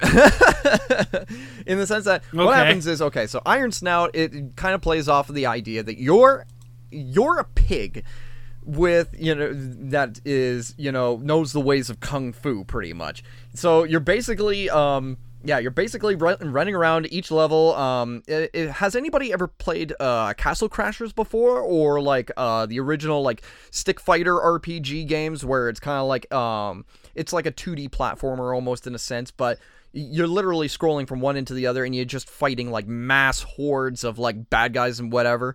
Um yeah, the idea is that yeah, you're a pig that's trying to get from one end to the other, like trying to beat the levels, but um yeah, uh you're facing like hordes and hordes of like wolves and it's really weird because they kind Yeah. of fit that element of like stock bad guys where they come at you with like massive like fire a- like uh firefighter axes, chainsaws, knives, guns, the works and it's really funny because you you're basically uh the Keanu Reeves pretty much of the game just trying to beat the crap out of all these bad guys and whatever. And um i'm not sure if there's like any like end game bosses or anything like that but um i'm gonna have to play the game a little bit more thoroughly. Um it's a really enjoyable game. Um a really good stupid waste of time in my mind um if you're looking for like a good old fashioned beat 'em up. Um and it's completely free on Steam. Like I really enjoy um, the idea of like you know getting together and talking about that game because it's a, it's it's definitely an experience that I think wouldn't be a complete waste of time for everybody. Very very very fun in my mind. Not not as much thought put into it as Massive Chalice for sure. So, Morgan, I want to ask you a question, and uh, keep in mind your answer will determine whether or not I play this game. Okay, perfect. Yep. Um, in Iron Snout, does anyone ever call you an uncultured swine? Possibly. Um. Possibly is not getting me to play the game more. oh god darn it. Sounds like not yet. Not yet. No, no. But I'm I'm gonna I'm gonna do a full review of the game, and then you know that might predetermine, you know, whether or not th- this will be worth your time for sure. I'll, I'll be I'll be quite honest um, with my opinion for the game for sure before before anybody goes out of their way to play it. I mean, it's a free game, Okay, so well look yeah, out for that. yeah, Okay, I was gonna say it sounds to me uh, a lot like it's Scott Pilgrim. kind of. Yeah, Uh, there's a lot the of elements of that in it for sure. I I th- I feel very proud. Like not you know like there's those things like PT and that kind of stuff that were like pulled from the store because of whatever reason. And it's like a relic to have that still downloaded on your Yeah, system exactly, yeah. or something like that. Scott Pilgrim is one of those games, and I have it on my PS3. I'm so happy. I got something. Of course, didn't they re-release it actually? Isn't that not true anymore? I don't know. No, but I could imagine that that would be a really good marketing tactic to just like eliminate it for a little while, and then you're like, guess what? We're reintroducing it, you know, kind of thing. But I think it's shady, Hey, but a la the Disney Vault. yeah, it beats Ultimate cheating. Oh, microtransactions. That's all I'm gonna say. It beats that. Ooh. Oh, good gravy. Um, so uh, Haru, what what have you been playing? We've we've been talking a lot. What about you? Um, nope, that's not. trying to think of a dumb joke. Uh, so I've been playing Devil May Cry 5. Um, Okay, This, this game is just a lot, guys. It's just a lot. Um, I heard it was very Far short. Cry Five, yeah. or no, Devil May Cry 5. Oh, um, Devil May Cry Five, yeah. So I was playing the opening. I'm, I haven't like I'm on, I'm on like mission four or five. Um, so I don't know Okay. the length of it yet. I'm just played the start of it. And the opening, let me tell you, uh, you go down the street in this demon demon occupied uh, city, fictional city.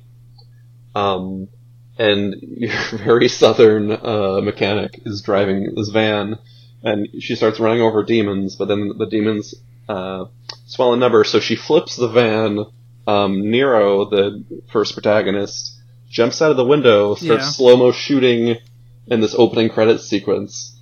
Uh, you see, uh, you see uh, uh, this uh, this mechanic catch uh, and light a cigarette in in her mouth in slow motion. Put it out in a demon's in, uh, face as he tries to break in like the side, dr- the driver's side window. Oh yeah, this is Devil May Cry. Definitely And- Devil May Cry.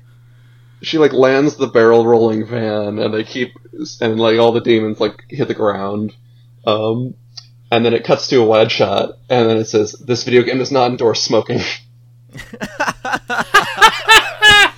Oh, and i literally i laughed out loud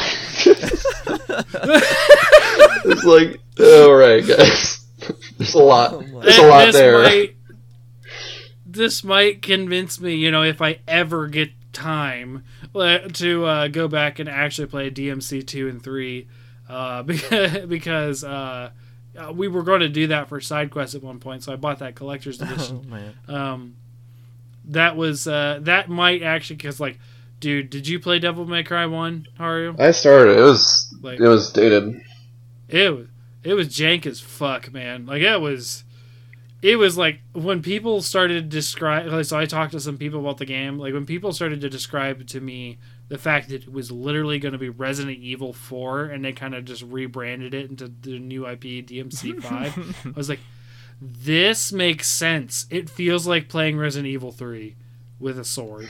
Like um oh man, but I think it was five a little bit better maneuverability, but but uh, five is a lot more uh, fluid i'll say um you start with Nero. uh, I would hope so. who for who for various reasons um, has had a Right. uh, his left arm severed and it's replaced with a robot hand because why not? Um, Hmm. This sounds And I- uh, very reminiscent to uh, what is that uh, one uh, samurai game that uh, Dark Souls uh, from Software uh, released? Yeah, Sekiro. Sekiro. It- it's I not. loved It's that not like. Sekiro. Um, it's actually fun for one. Well, I mean, so there's that. Um, I think S- I think this came before Sekiro. Uh, it's very weird time. They both came out this year. time, actually. um, but we use it's called a Devil Breaker. This robot fist, and they're very fragile. And you- they're mapped to circle, so you can. It's like a different attack button, like a special attack button. Um, and you can use different abilities for for the different Devil Breakers. But if you get caught by an attack when you get hit while you're using them, um, they will shatter, and you can actually manually shatter them to either evade or to do a super powerful attack. Um, and you Hmm. cycle through them like a magazine. I don't like that you can't switch between the Devil Breakers. I guess because they want to encourage you to just shatter them uh, and roll through your clip. But um, th- that is something that's true about the game. Uh, so, so you're basically using a one-handed sword uh, as Nero, and the Devil Breaker.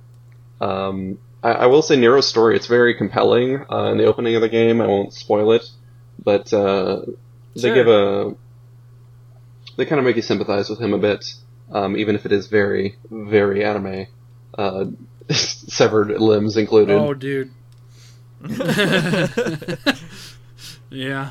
Um, Hmm. I really like the environments. Uh, it's mostly this ruined, uh, kind of almost bombed out town. Uh, it's infested with demons, and th- there's even this like uh, so- this to find the challenge menu missions. It's not just a menu option. Uh, you actually have to go through the world and like into buildings, and you like line up like the edges of walls with walls beyond them in a perspective thing. And you have to line up these designs in your sightline, and then like look at them. And I really enjoy those kind of little puzzle things. mm-hmm. Hmm. Okay. Uh, just like oh my god, the, the whole it's just such a fluid game to play. It's it's just great. Um, jumping is a bit very sudden, but but you can use a bunch of stuff like different like devil breakers that have like a rocket boost uh, to like chain with your jump and like get higher and get around things.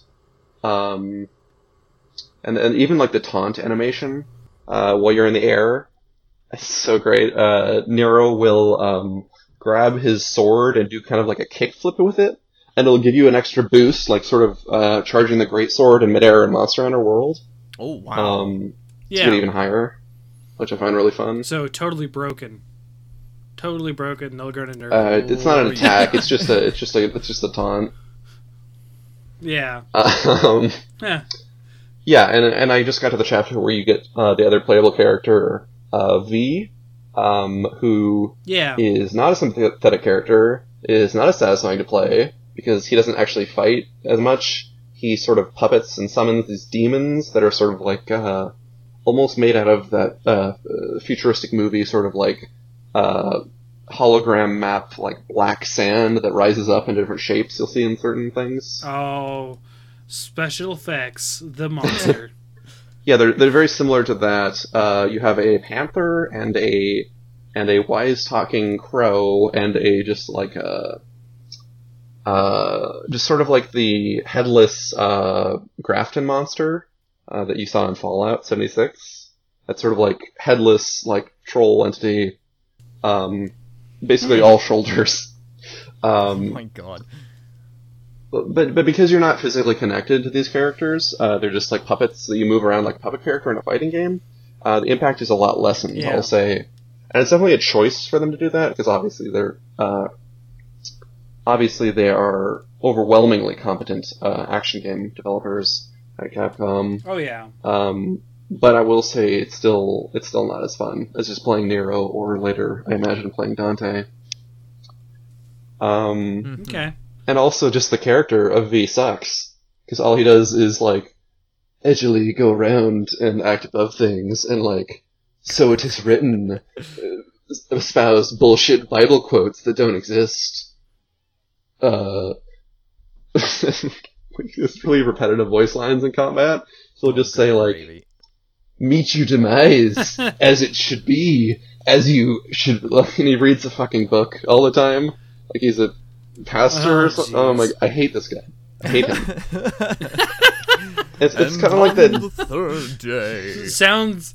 It sounds super anime tropey. Like. oh yeah oh yeah yeah yeah and it's it's that grand theft auto Oh, 5 man. problem of like you had three playable characters but you couldn't make any of them just a lady you couldn't have a single playable character out of your three which is a third uh just that's like a lady you'll like you have all these like uh, very overtly like the mechanic. She's in. She's like animated in the in the shop sequence, and she'll like bend over, and she's like a, got a low cut top and a tramp stamp and all these things. Yeah. Like you couldn't. Uh, so it's got that that bad anime uh, vibe to it. Oh, But it's not- baby. It's not super cringe, except for V. I'll say. So, so I'm still enjoying it. It's a very well made game uh, of its type. Yeah, the okay. That's it sounds like fun, but yeah, not something I'm gonna pick up right away either. Uh, I'd say it's one of the best games this year. Just like just to play it, even it's it's very okay.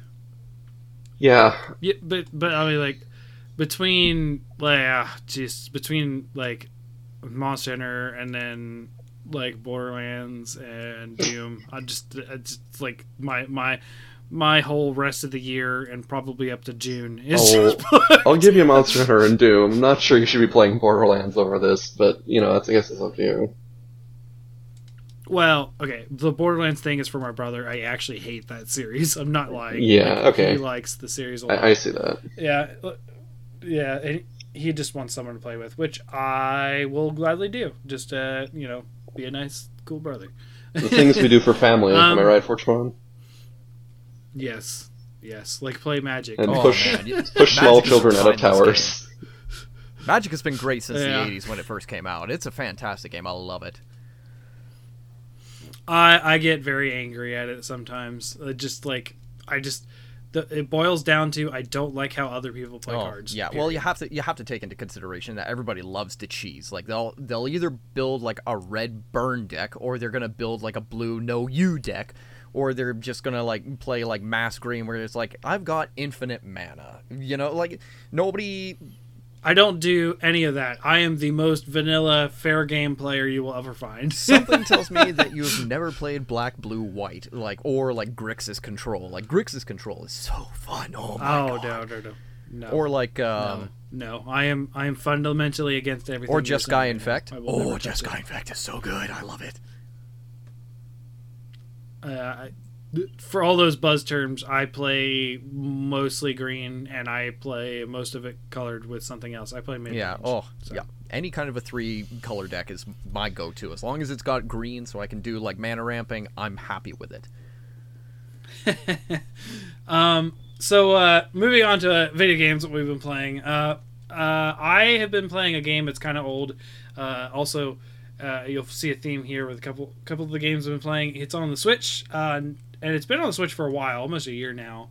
Uh, but I just got around to getting it and playing it, which was City Skylines. Um, basically Sims, except more robust. Um, SimCity, I mean. the yeah, Sim City. I get that confused because I, I didn't play Sim City a lot when I was a kid because I just didn't understand zoning at all. didn't understand what that meant. Who does? Um, so uh, this is your pretty run of the mill city builder. Uh, you don't really control anything other than how you plan and put down roads and water and utilities, that kind of stuff. But you like the people build the houses themselves and that kind of stuff, and you have to deal with all sorts of fa- facets of civilization in this thing. Um, it's it, it I find it intriguing because I've never actually got to play a game this this deep in this kind of genre before because again I was a kid I didn't understand it uh, you know when I tried SimCity I just liked taking Chicago and unleashing three Godzillas like just- that that was the game to me which got pretty boring pretty quick. But um they do these crazy things that I was unaware of. But like of course so you like you lay out your city um, then you're they're like you need to set down like basically you're just trying to grow your population. To what end? I don't really know like i have breached like 115000 people in my current city and it has literally become a destroy the abandoned houses simulator for me. So it got kind of boring after a while but i put a good like 20 30 hours into it before that happened. It's also my third city. I actually the first two failed um, because I didn't have enough hospitals quick enough, and I also was poisoning them by making them drink polluted water, which I didn't know. Like both times, so you actually have to manage like where you dump your sewage and where you get your water. Um, you actually have to manage pollution. You have to manage noise pollution. Um, you have to enforce maybe policies to increase health if they're not having uh, good. Uh, like if your citizens are like not participating in anything. Of course, you're trying to build money at the same time, and you know the more people, the more money and that kind of stuff because you collect taxes, right? Now, when you say uh, destroy the empty houses, are we talking like Detroit Pearl of the Orient destroy empty houses, or are we talking about like control the population and kind of destroy the empty houses and such? destroy the empty houses literally is there's a vacant house and there is a bulldozer and you go and you go and you bulldoze the house because generally right citizens want to build their own things instead of repurpose something already Right, built. like uh, they'd rather build their own like little home suite rather than occupy somebody else's place. I get you. right and this this applies to not just housing but also industry and uh, commercial Hmm. So like commercials, like retailers, food, you know, like uh, yeah, I don't. You guys don't live in the area I live, but there's a certain street that's like, hey, this is where all the stores and the businesses are, like where you go buy stuff. and this road is three factories. Like it is literally like the most basic city planning setup in like ever. That's like you know my hometown is.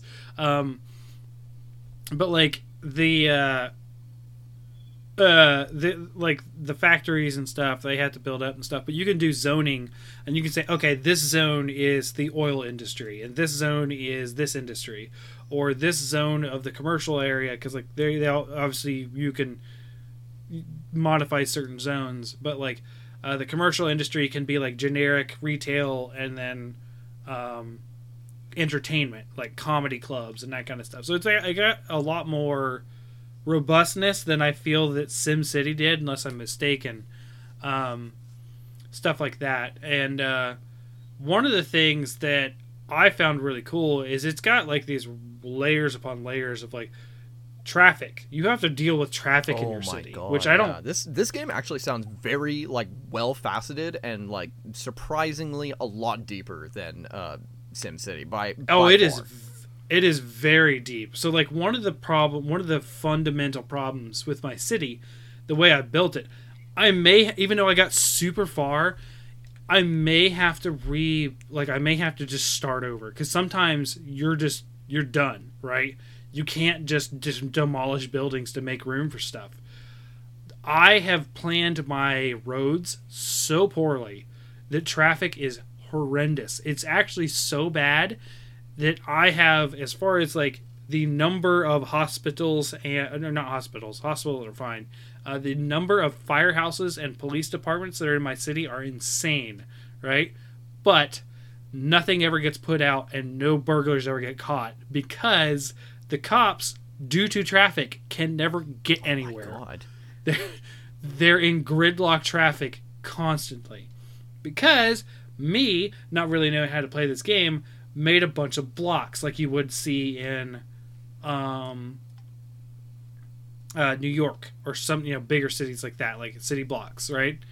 And that's not actually good city planning that's just how they were at the time So you almost you almost have to have like that big like um mega city almost um idea like planned in mind before you even like go in there. So it's like four lanes every Right. like, uh, in opposing traffic each and then like oh I've got to figure out like you know a big wrap around the city, you know, and kind of stuff like that or you got to figure out like how many col- like how many gated communities are we gonna have? Like, you know, are you gonna close everything off, or are you gonna have it so that there's like, uh, like, uh, oh, what's the word I'm looking for?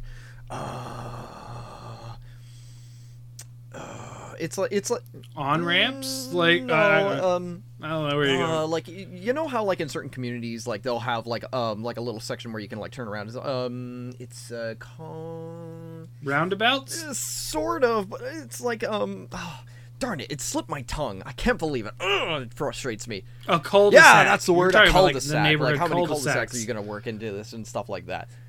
Oh, dude! In the end, so like uh, the larger, the outskirts of my city's far better planned for traffic, but the inner one is just so Mm-hmm. boned. It is like, and it, it, the problem is it because of that it actually cascades. So I actually built, uh, for instance, I built a a new firehouse on the opposite side of town, right? Because I was building. No, don't hear me out. I was building a new community. That firehouse was supposed to only go send their trucks within that community because there are fires and issues in the inner city they immediately go to those fires even though there are no fire because there's no fires locally so now every single one of the fire trucks for that fire department are trying to get to the fire like every other fire truck through this gridlock traffic on the other oh side oh of town God. Oh. so like, it's just boned, right? Like I, the way I was looking at it is like, it's okay. I'm stabilizing money, but like, there's a point in which this is going to break. I can see it, and I'm not going to be able to do anything for this, this, and this. So what it ends up, I lose, I lose a lot of houses, but I'm, my city is so attractive that it brings so many people in. So it's like in and out, in and out, and out, and I gain so much money. It doesn't matter, but at the same time, it's like.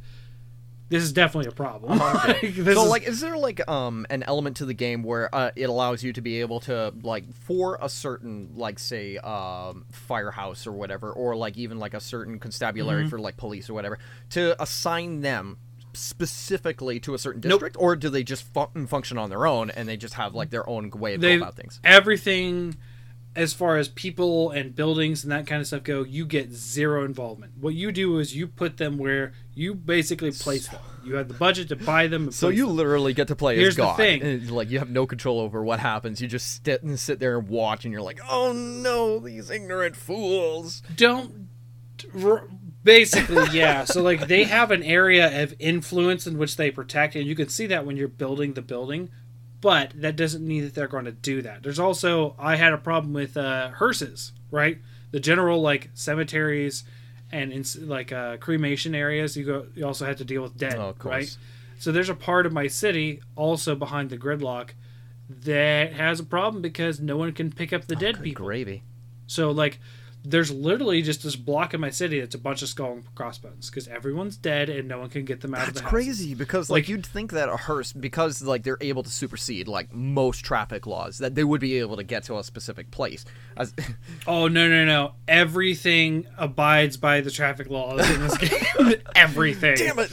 Like there is no ambulance going around parked cars. It doesn't Oh happen. no! and you can actually you can actually zoom in and watch things like the, the, what made me realize this was actually building a crem- crematory in the in that area in that area that had all the dead people. I demolished a couple houses that were still had people in them even though it had dead people in them Oh too. good god! Uh, to get this going and then like i watched i literally watched the first hearse pull out and followed him with the camera which took a long time because it's on the switch and whatnot. Uh, he just drives across town and gets gridlocked in something else. And i'm like you're in the area that has a problem you're right there but because a different area had traffic it's just all it's all, it's all messed up so I, I if i were to continue playing i think i just have to say yeah, that was a cool town, and I think the town's called Vermont because I don't rename this stuff. Like you can rename it, but like it's just called Vermont, and like that town is cool. It's doing well, but it's dead. Like I can't do anything else to it. Um, so yeah, that's that's City Skylines. I enjoyed it a lot. Um, I didn't think I would. I'm not really into those sort of real life games. I talk about that a lot. Like anything uh, emulating real life, I'm kind of like, eh. But like this one, it seemed to do pretty well. Um, so yeah, Morg, what is what is your your uh, okay, game? so I've got three games that you can actually play on your phone. So they're they're Play Store apps that you can play on the go. They're really good for your mind. Uh, one of them being Wordscapes. Wordscapes is a um, Now, could you clarify real quick? Play Store is that? Uh, yeah yeah thing? it's like Google Play Store. So yeah, you can find it there. Okay. You can also I. Th- I'm not Okay. sure if you. I think you can also get it on um, Apple Store. Like you can um, you can get that game for free as well.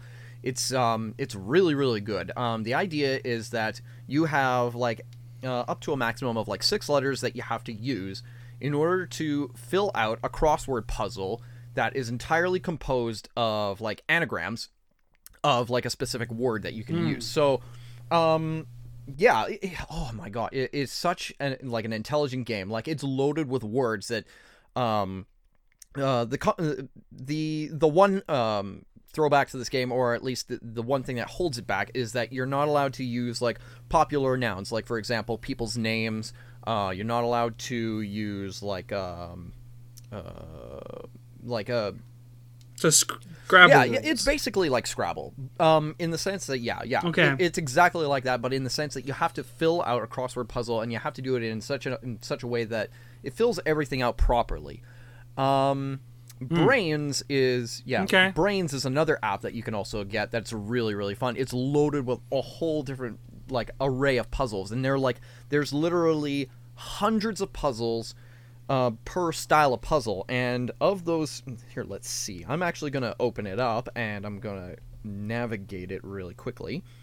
Um, some of them uh, include like um, a uh, a system where you have to um, uh, organize uh, like um, a series of gears. Here, let's see if I can actually find it. Um, so there's games like uh, Tanagram, there's Flow. Um, one fill is kind of interesting in the sense that you have to fill up all the spaces that you can in a in a specific maze uh, without getting stuck or going over the same places that you've been before. Uh, gear is a game where you have like a fixed number of gears that you have to connect uh, together in a certain array that it triggers all of the um, all of the uh, the cogs that you have.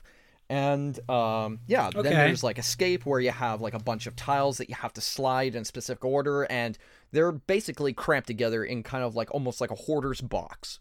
And you have to get like the one specific piece from one end to the other by ch- changing the order of these sliders that you know can easily jam up which is a pretty pretty complex game um there's like oh, there's literally here let's see there are 1 2 3 4 5 6 7 8 9 10 11 12 13 14 15 16 there's so far 16 different styles of puzzles and each of them there's like anywhere Oh. between over each one of them has over 100 some of them have even like 400 puzzles that you can solve and they get progressively harder as you continue to play the game. Like it starts off with like toddler level stuff but then it gets to like really complex puzzles which are very very difficult sometimes to solve. Very very challenging and very fun to play yeah. Oh okay. i love it.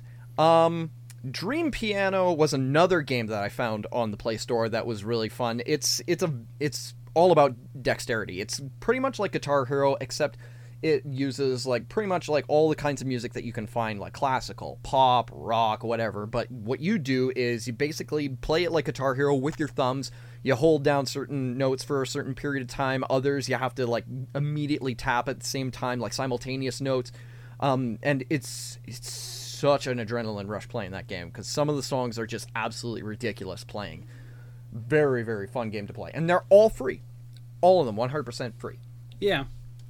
I literally just downloaded Brains while you're talking Oh, about yeah. it. So Yeah, We'll it, it yeah, it's definitely a fun game to play. It sounded yeah, It's very intellectual. It's it's really good for the mind. It keeps you sharp. Okay, yeah, I, I'm actually kind of glad that's cross-platform because I will never touch yeah, yeah. Some of, some of us have an LG, and we're happy with that. Uh, Samsung. Mm. Or wait, is it Samsung? Yes, Samsung. I have Galaxy. Yeah, stuff. yeah. I, I'm cheap. I'm not like, I'm not like. No, I mean, dude, what are you talking about? Like, mine's like actually actively like five oh years. wow, old. you It's like keep, way you out. keep your phone way in out of really good shape. I keep dropping mine and cracking the screen. I'm like, oh no, now I gotta buy another two hundred dollar phone. Uh, I will say, um, it. I say it's five years old because it's actually an older model when I got it. It's it itself. I've only had it, I think, two years. But uh, funny story. Sometimes I don't. I've actually had to replace a lot of phones. Like I got pushed into a lake when I was canoeing once.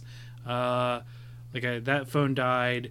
Dropped it on one on concrete. Like I elbow dropped one because I fell off the porch and I landed on it with my elbow. Like it was just like I just tell you, I break phones all the time. This one has survived. Yeah. Um, but yeah, okay. Uh, that sounds really Mm-hmm. cool. Um, my last game that I'm going to talk about tonight is Minecraft, and I know everyone's excited to play, hear about Minecraft because I've never played it before, and I know this game's old, like old, old, old.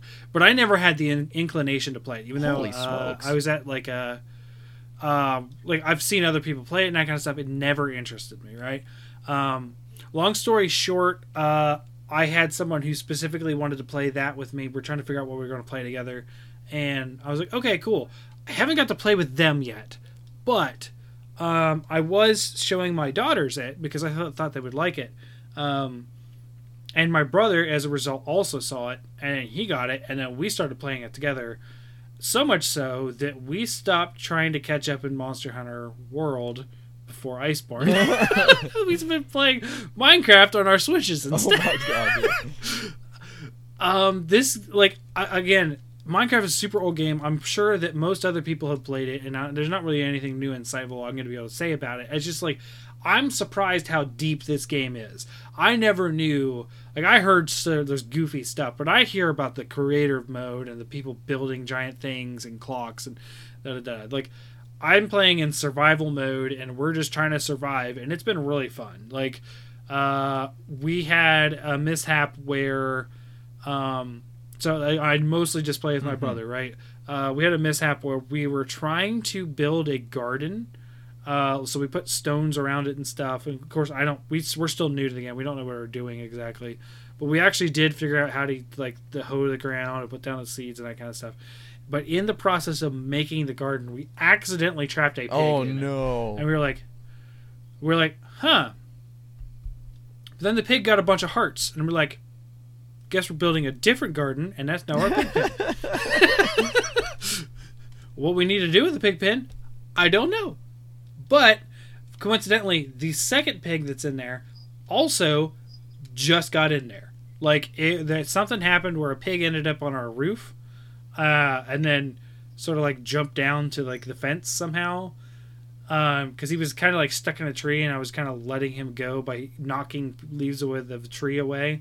And he just sort of like then i sort of like okay he's above the fence. Let's see what happens. So i knocked him like i cut down or knocked away the bricks that were the leaves beneath him so he landed on the fence and then he just sort of walked into the fence walked into the pen we're like cool we have a second pig now cool. Like I, I don't know what that means. Like I don't want to kill them and get bacon from them yet, or pork chops. I think is what. Yeah. So do you want to know Like- how to uh, how to breed animals?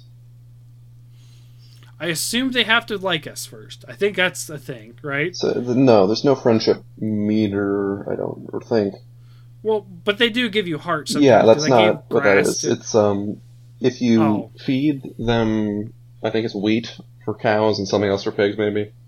Um, if you feed them Mm-hmm. that, uh, and then you feed the second pig that, they will like swirl around each other, and like a bunch of hearts will appear, and then they'll swap, spawn a little teeny pig. oh, Yeah. so we're actively breeding them. Yeah, so um, I don't think I think there's some hidden mechanic like because you can't discern it, but they can't like obviously inbreed uh, too much. I don't know the extent to which uh, it tracks that. Too much. Um, Uh, what what I think, but they can they can keep breeding like a mom and a dad, right? yeah, I, th- I guess that would be it. Mm-hmm. Okay, so what if I just keep them making kids, and that's just how I get my bacon? That is Mm. possible. I mean, they don't age or die or anything. It It's sounds- not like So all I need is two, and we kill the babies. Got it. All right. yeesh. my well, I mean, event- they look the same, so eventually, It is just a it is just a Minecraft game. Come on. eventually you'll kind of lose track of which one's which if you get enough. Um, That's enough true. time. Yeah. Mm-hmm.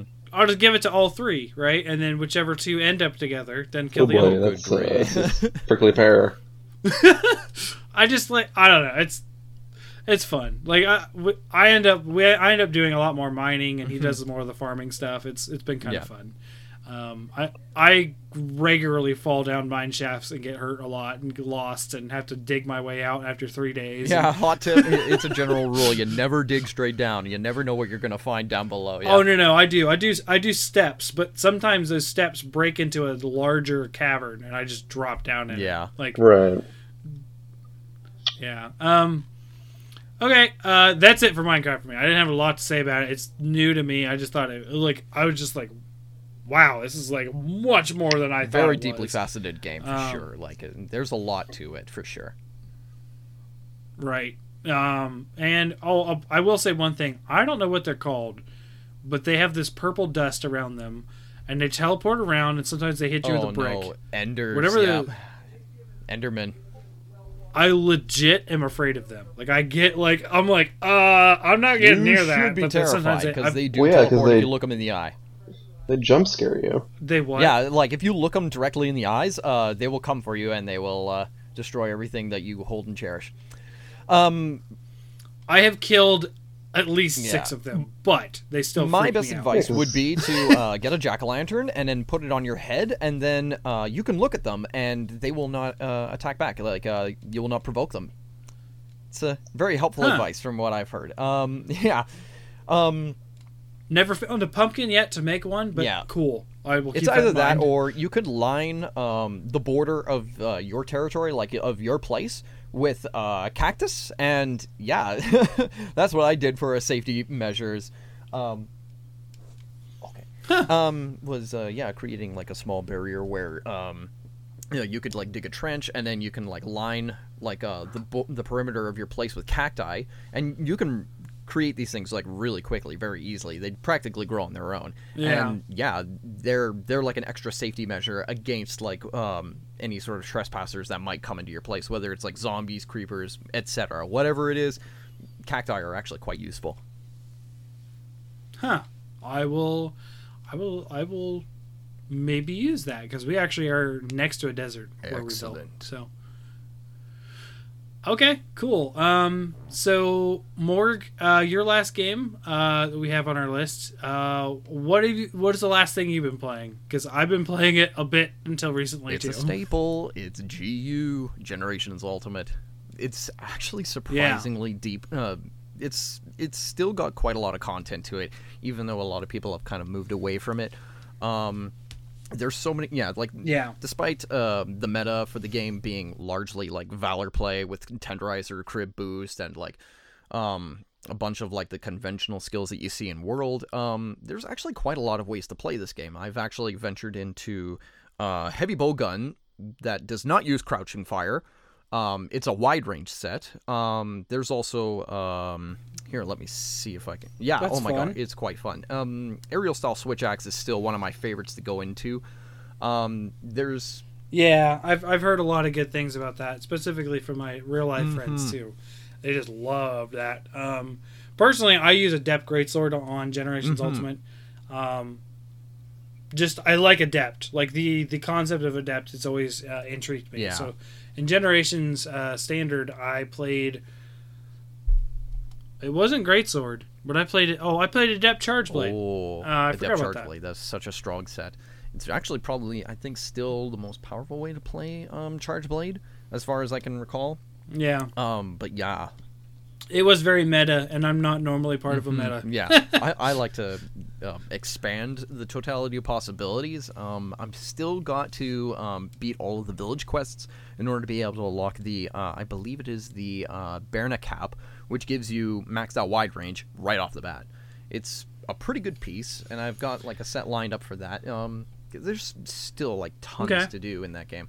Um, yeah. Oh yeah, I've got like a couple of the, the sort of like end end tier quests to do Mm-hmm. in Village, and there's one of them like I just don't I don't know what I'm gonna do.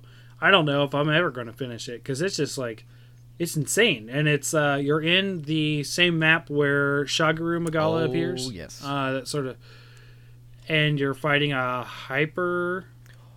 Is it yeah hyper Zinogre and a furious Rajang, and it's yeah, like that's the caravan quest for the rainbow pigment in four as well, in the in Mm-hmm. the sanctuary map. Yeah, and then when you beat those two, Shagaru Magala shows up, which I'm not I'm not at all scared by Shagaru Magala. I just cannot survive a Hyper Zinogre and a Rajang at the same time. I just I have not been able to. Like Yeah, it's one of my most powerful go-to sets that I do rely on for like a lot of like those uh, wider-bodied but lower like lower to the ground creatures um, that I usually fight is um, this is something that a lot of people would not use. It's uh, aerial per- uh, pellet heavy bowgun, and it's actually remar- it's remarkably good. Um, just being able to vault over top of the monsters and being able to just unleash all of your pellet rounds on top of them, um, and just getting mounts like crazy. It's just so good. One of my favorites to go for. Um, Yeah. Okay. I mean, there's there's a bunch of other sets that I've also made. Like, um, there's a Valor Longsword set that I've made that relies on um, uh, Resentment, Crisis, uh, and I believe it was uh, Dragon Spirit, and the end. Okay. So very similar skills, but in Oh, different oh, yeah, yeah, they're quite Okay. they're quite strong together. Um, they actually synergize really well, especially when you've got um, Yeah. what is it? Uh, I believe it's called uh, Demon Spirit. No, uh, there's a, a long sword skill that actually uh, reduces your uh, health and gives you temporary health um, the longer you don't attack for. And while it's active, it gives you like a 30% increase to your raw. So when you stack all of that stuff together, you can get an insanely high raw. Like I think I can get like well over 700 raw um, just based off of that critical hits sharpness and stuff like that. Like a lot of people would not even like consider that kind of a set because it's so high risk but it is remarkably powerful for what it's capable of doing especially if it's in the hands of somebody who knows what they're doing and knows the monster very well.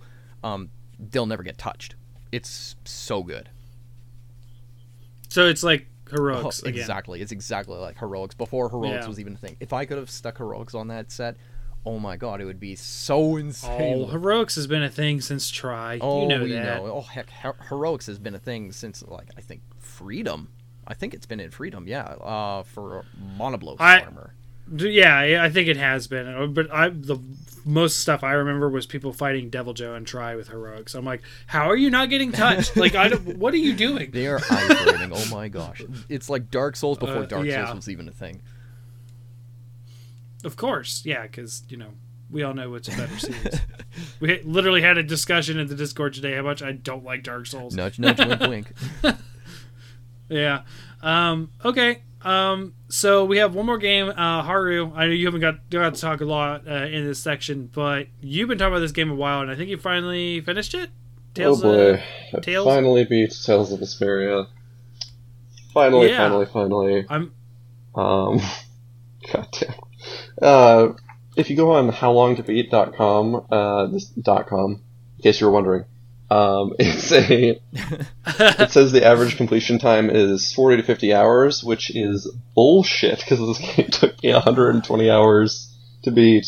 Granted, I grinded a bit near the end for a lot of those, but it's at least 80 hours or more. Um, if you're, if you're trying to, like, complete the dungeons and things. Uh, so, so the ending, and this is this is just gonna be spoilers. That's why I put it at the end of the podcast. Um, Yeah, yeah, no yeah, sweat. that makes sense. If so, if you've never played this long ass JRPG, um, I, I yeah, definitely recommend it. It's it's a really uh, it's dated by now, but the combat is still um, very competent, and uh, uh, even though it gets old, um, maybe past the fifty hour mark, um, and it's very grindy, and just in how you you have to unlock all of the um, uh, skills that are tied to your weapons. It's tied sort of like a weapon uh, affinity system or experience system.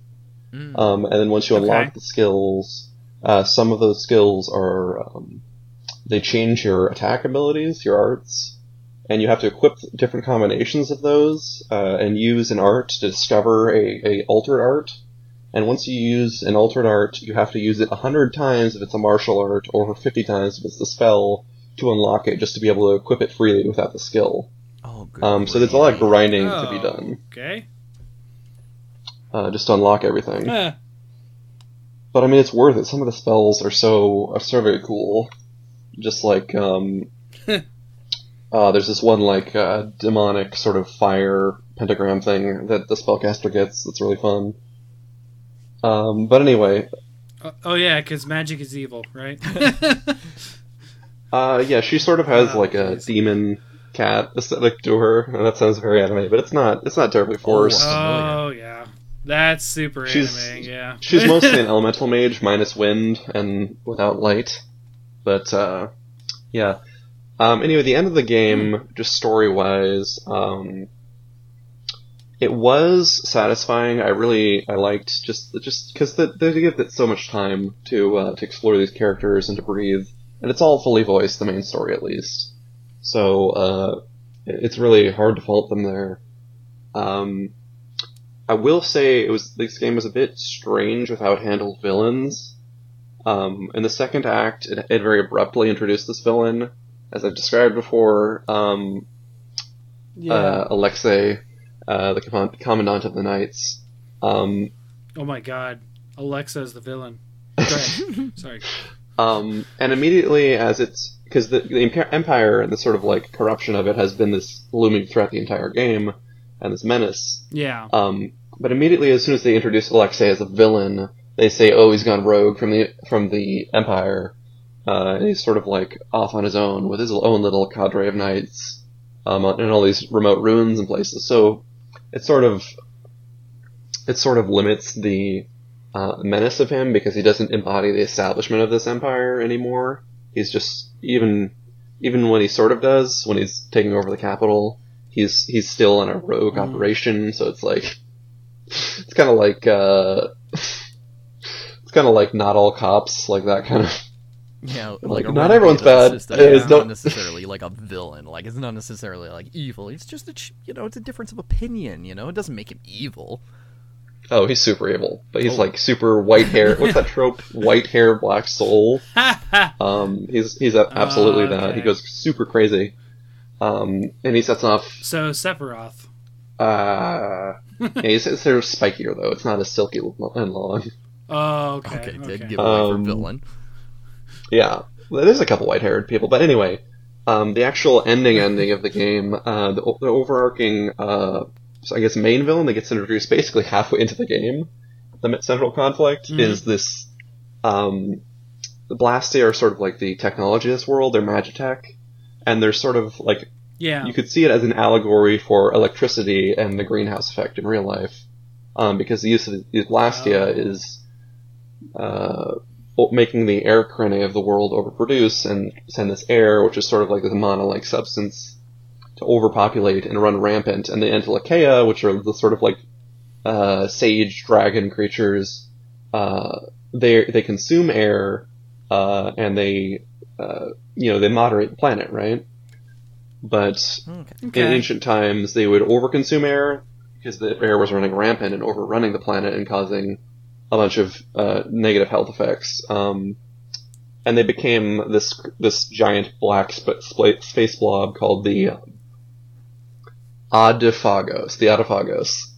Um, and it's it's cool because Oh, well, it's just some weird names. it's cool because Yeah. you're playing this fantasy game at the end of the second act.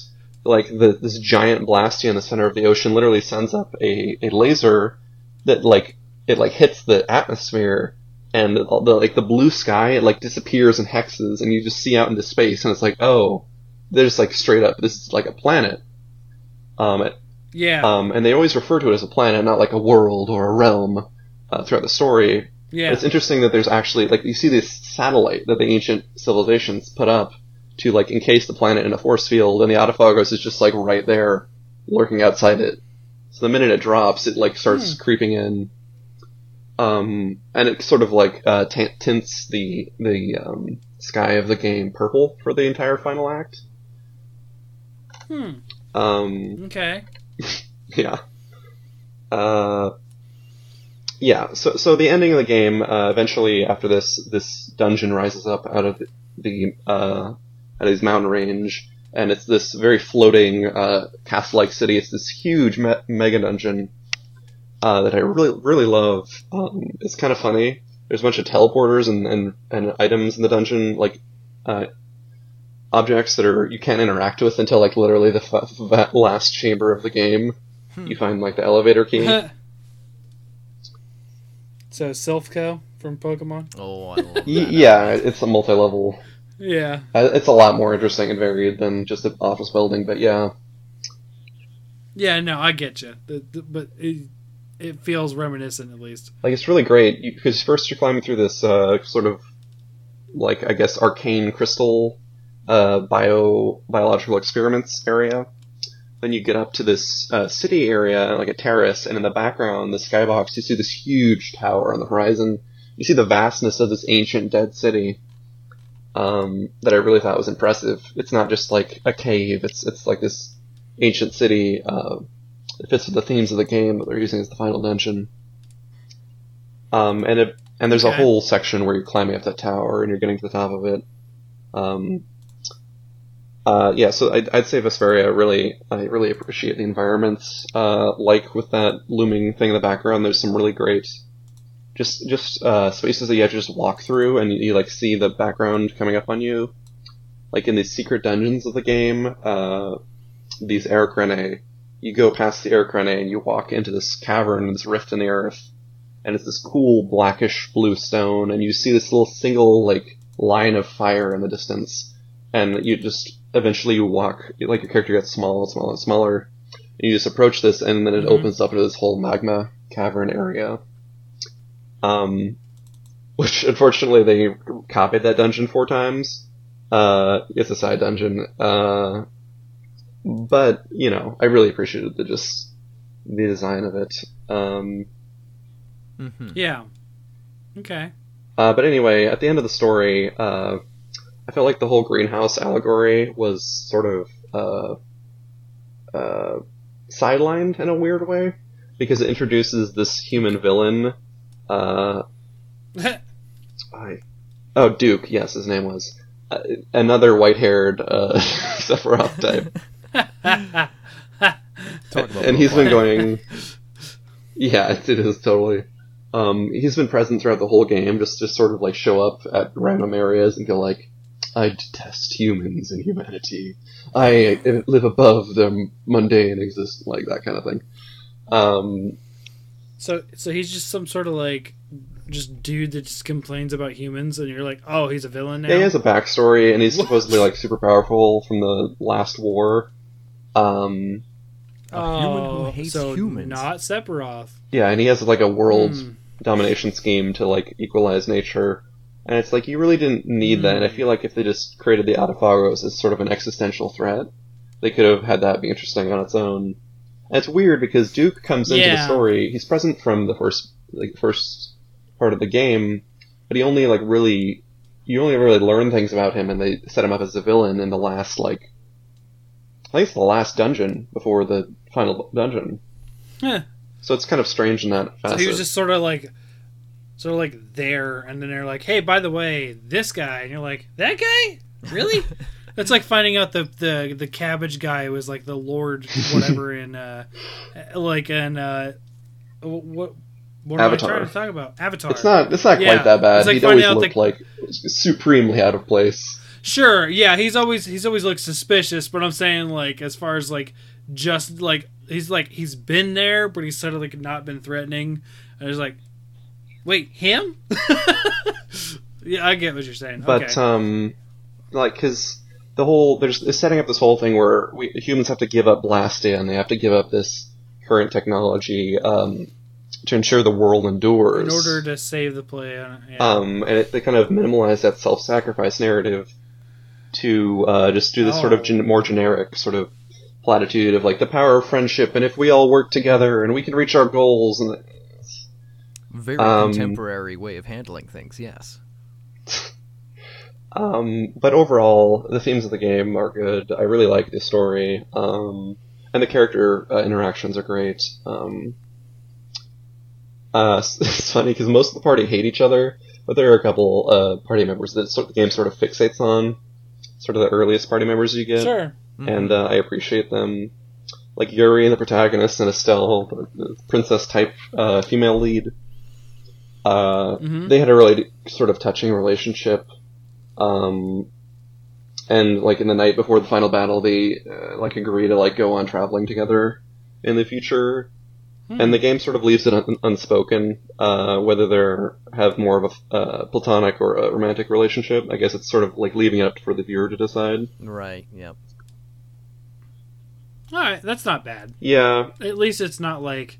At least it's not the anime trope. Does he like me? Does she like me the whole time? Like at least they agreed to something, because that's what it, like. I'm gonna be honest. Like, hundred percent. A lot of the times, what ticks me off about an anime is that kind of crap.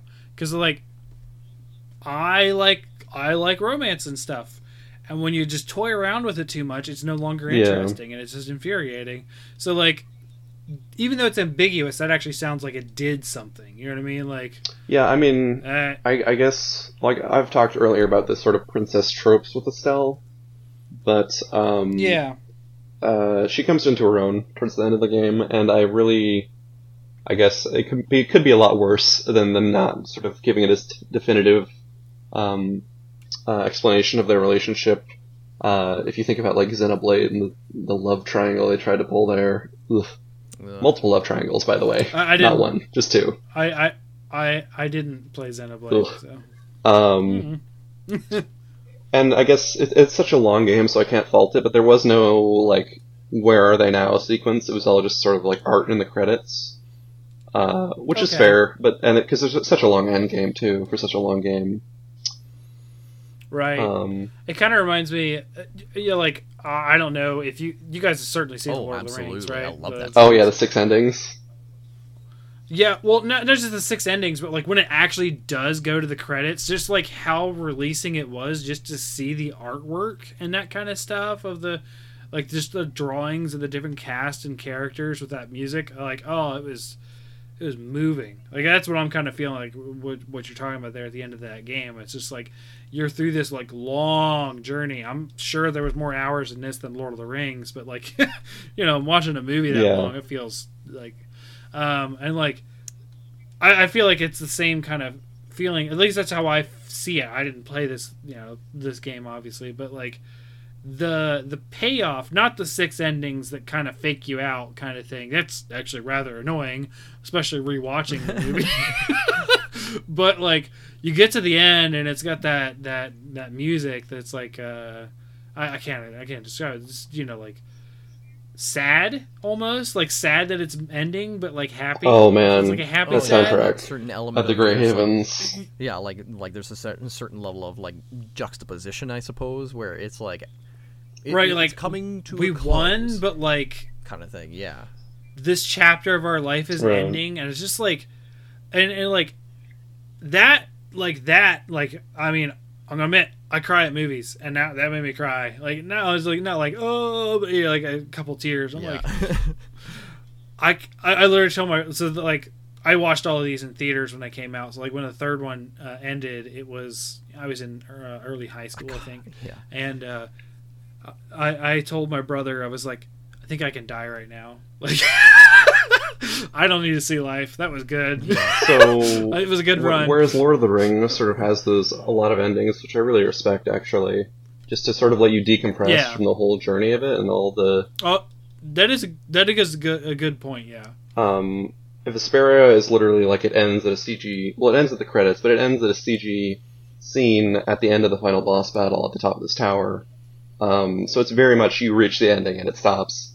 Um, so, so I would have Oh, so appreciated just like to- one one like where are they now scene. I'll say. Okay. Um, this- Wow. It's like it's like one of those movies that like cut the credits, done. It's like what? well, I mean, it wraps up. a little too like abrupt, they defeat man. the Adephagos. Yeah, sure. It's a rush that they defeat the Adephagos in the, in the cutscene, but um, yeah, Okay. the like uh, I'd, I'd say my favorite character was Rita, the mage. Um, Okay. just because she doesn't take girl? anyone's shit. Um, like there's there's some weird gender Okay. politics with like Raven and like he's the pervy old man character, and that's his running joke. It's like ah ha ha, I like ladies. They're like, they're sixteen. Ugh. Um, like yeah and oh my god the dlc character patty the little pirate girl is such a such a goddamn waste because they added her after her in the sort of expanded edition um, to Vesperia that was released on ps3 so they had to like back back Mhm. work her into all the conversations Oh my. so she God. just sort of like chimes in like i agree Ooh. and like fish um and like that's, She's a 10 year old, why? Uh, she has a big backstory and amnesia, why? Uh, and she wants to marry the main character, who is like an 18 year old man. So, like, why? Why, Patty? Um, that's all I wanted to vote to her. Um, Oh my god, it's so. Oh. there's actually Like- there's actually so many side quests in Vesperia. Um, they're all they're all Uh-huh. not voiced. Um, it's weird, uh, sort of how, how you have to find them. You have to revisit old towns, and there's so many scenes you get from staying in inns you stayed at before. Uh, you just sort of Mhm. have to diverge off of the path of the main quest, and just go anywhere else, and you'll just find a bunch of new character interactions. Such as when you get a new party member. Uh, Mhm. and that's Okay. really nice because it makes the world feel alive, even if I wish the side quests were voiced too. Um, Sure, yeah, I could see that. Like you're used to a, such a higher echelon in quality the rest of the game, and you get to the side quest, you're like, "What?" I can I can see that. yeah, I mean that's every JRPG I- I though, like- unfortunately. Um, Okay, uh, I mean, I feel I feel that. Uh, Would you say that Octopath Traveler is a JRPG? Because I feel like they did not do that. Like, is Octopath voice course, then acting? again, there wasn't. Yeah, it is. Huh. Very much so. Um, I just don't. Well, I don't even know if it had side quests as part of it. Actually, Well, I mean, it was like- it's, it's kind of a tough comparison because Vesperia is a much longer game where the party members can actually interact. that's true. That's true. Well, well, I disagree there. The party members interact. You just have to do. You have to pay attention to to watch those scenes. well, I don't. I, I haven't played Octopath. I just heard some some scuttlebutt about it. No, there there is. People just you know were butthurt that all the stories don't converge into one for some reason. Hmm.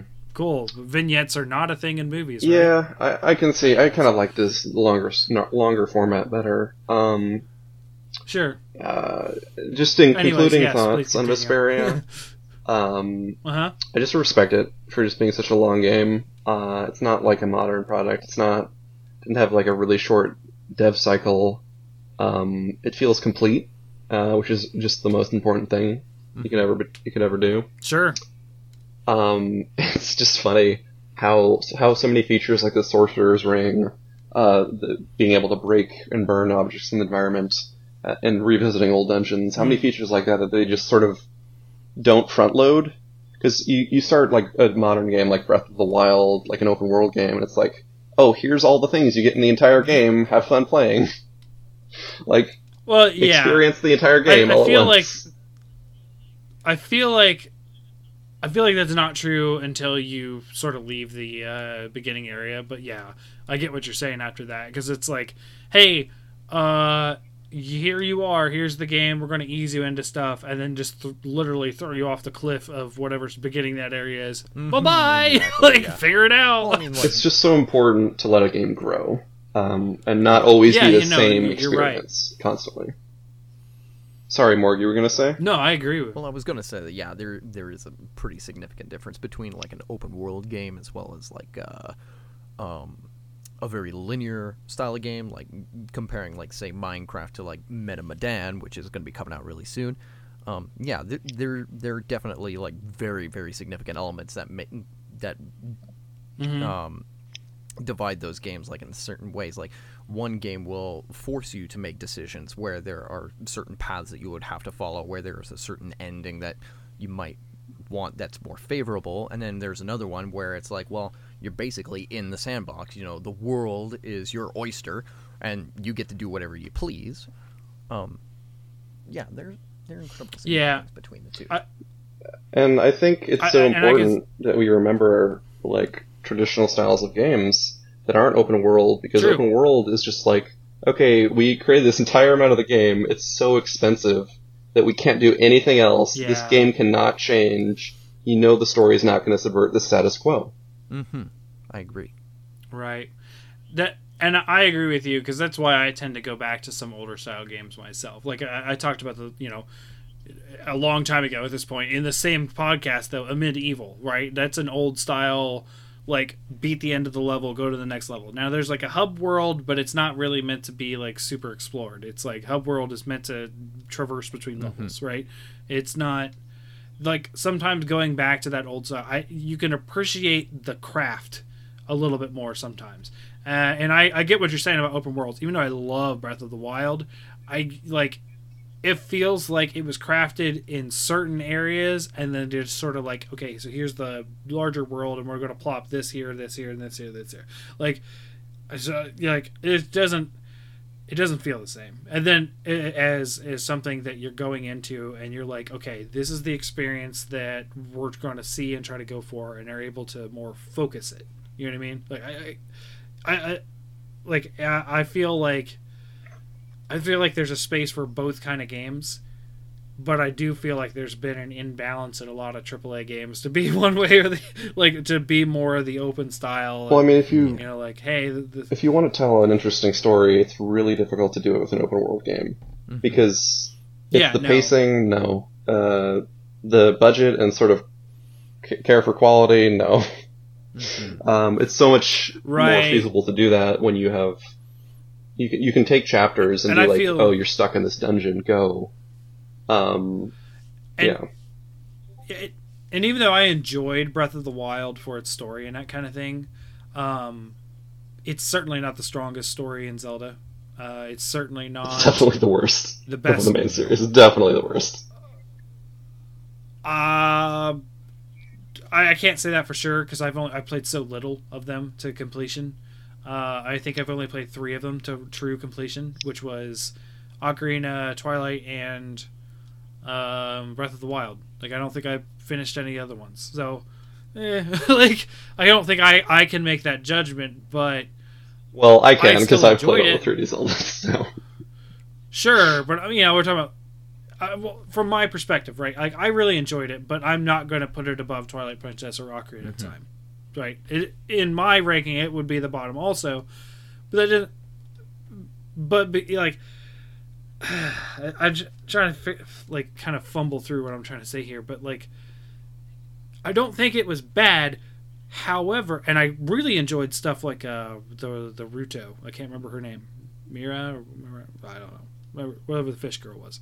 Um, I really enjoyed that sort of dynamic of like her kind of being in love with Link, but like being more like duty to her people kind of stuff. It- but like there, that stuff is like hinted at. It's more breezy and that kind of stuff. Whereas like like Ocarina of Time, which is the one I, I I think I like the most. It's like you get like these overt things of like, hey, you know, I like you kind of stuff to Link, and Link is like, I'm a kid, bye. like like that kind of thing. Like but like it's definitely got a more like it's like you can go explore in Ocarina of Time and it doesn't really suffer for that, but you're kind of just delaying the inevitable of going where you're supposed to go. and then uh like but it feels like it feels like a like a if you do you know if you do go through the, the whole story and everything it feels um more concise and better paced basically like you're saying but i think we can enjoy the the open world stuff it's just not Well, the structure of Ocarina of Time is Vesperia doesn't nearly go to the extent that most Zelda games uh, did, but the structure of Ocarina of Time is Metroidvanian, and the structure of Breath of the Wild is like a Far Cry game. You can just go anywhere, do everything. Nothing really matters. Nothing really connects to each other. Because it, it all has to take place at the same time and not affect each other. Because then you have to create a bunch of different versions of everything. Whereas in Ocarina of Time, you can go through all the dungeons and then go back to areas you previously explored and use the new items to find different things and to do different side quests. yeah Um, and it's really, really Yeah, interesting some- in that in that way. right and i know ocarina isn't your favorite zelda anyway It, it's up there. it's It's, the one i'm it's a great most familiar with Um, yeah okay, yeah, Vesperia.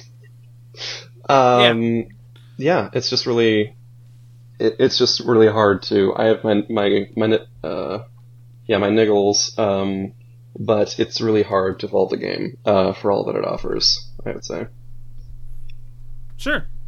Okay. Awesome. Um well, I think that's all we have for tonight. Um in these well over Oh, two yeah. hour Yeah, episode. oh my gosh, what is it? Uh, two hours? Two and a half? Yeah, well uh, yeah, uh, the listeners probably won't hear the full because we had to, yeah, we had some technical issues in the middle Yeah. there. uh, um, but yeah, like it, uh, longer episode. Oddly enough, this is not the longest I've done. We'll have to go another fifteen-ish minutes to break Yeah. my record.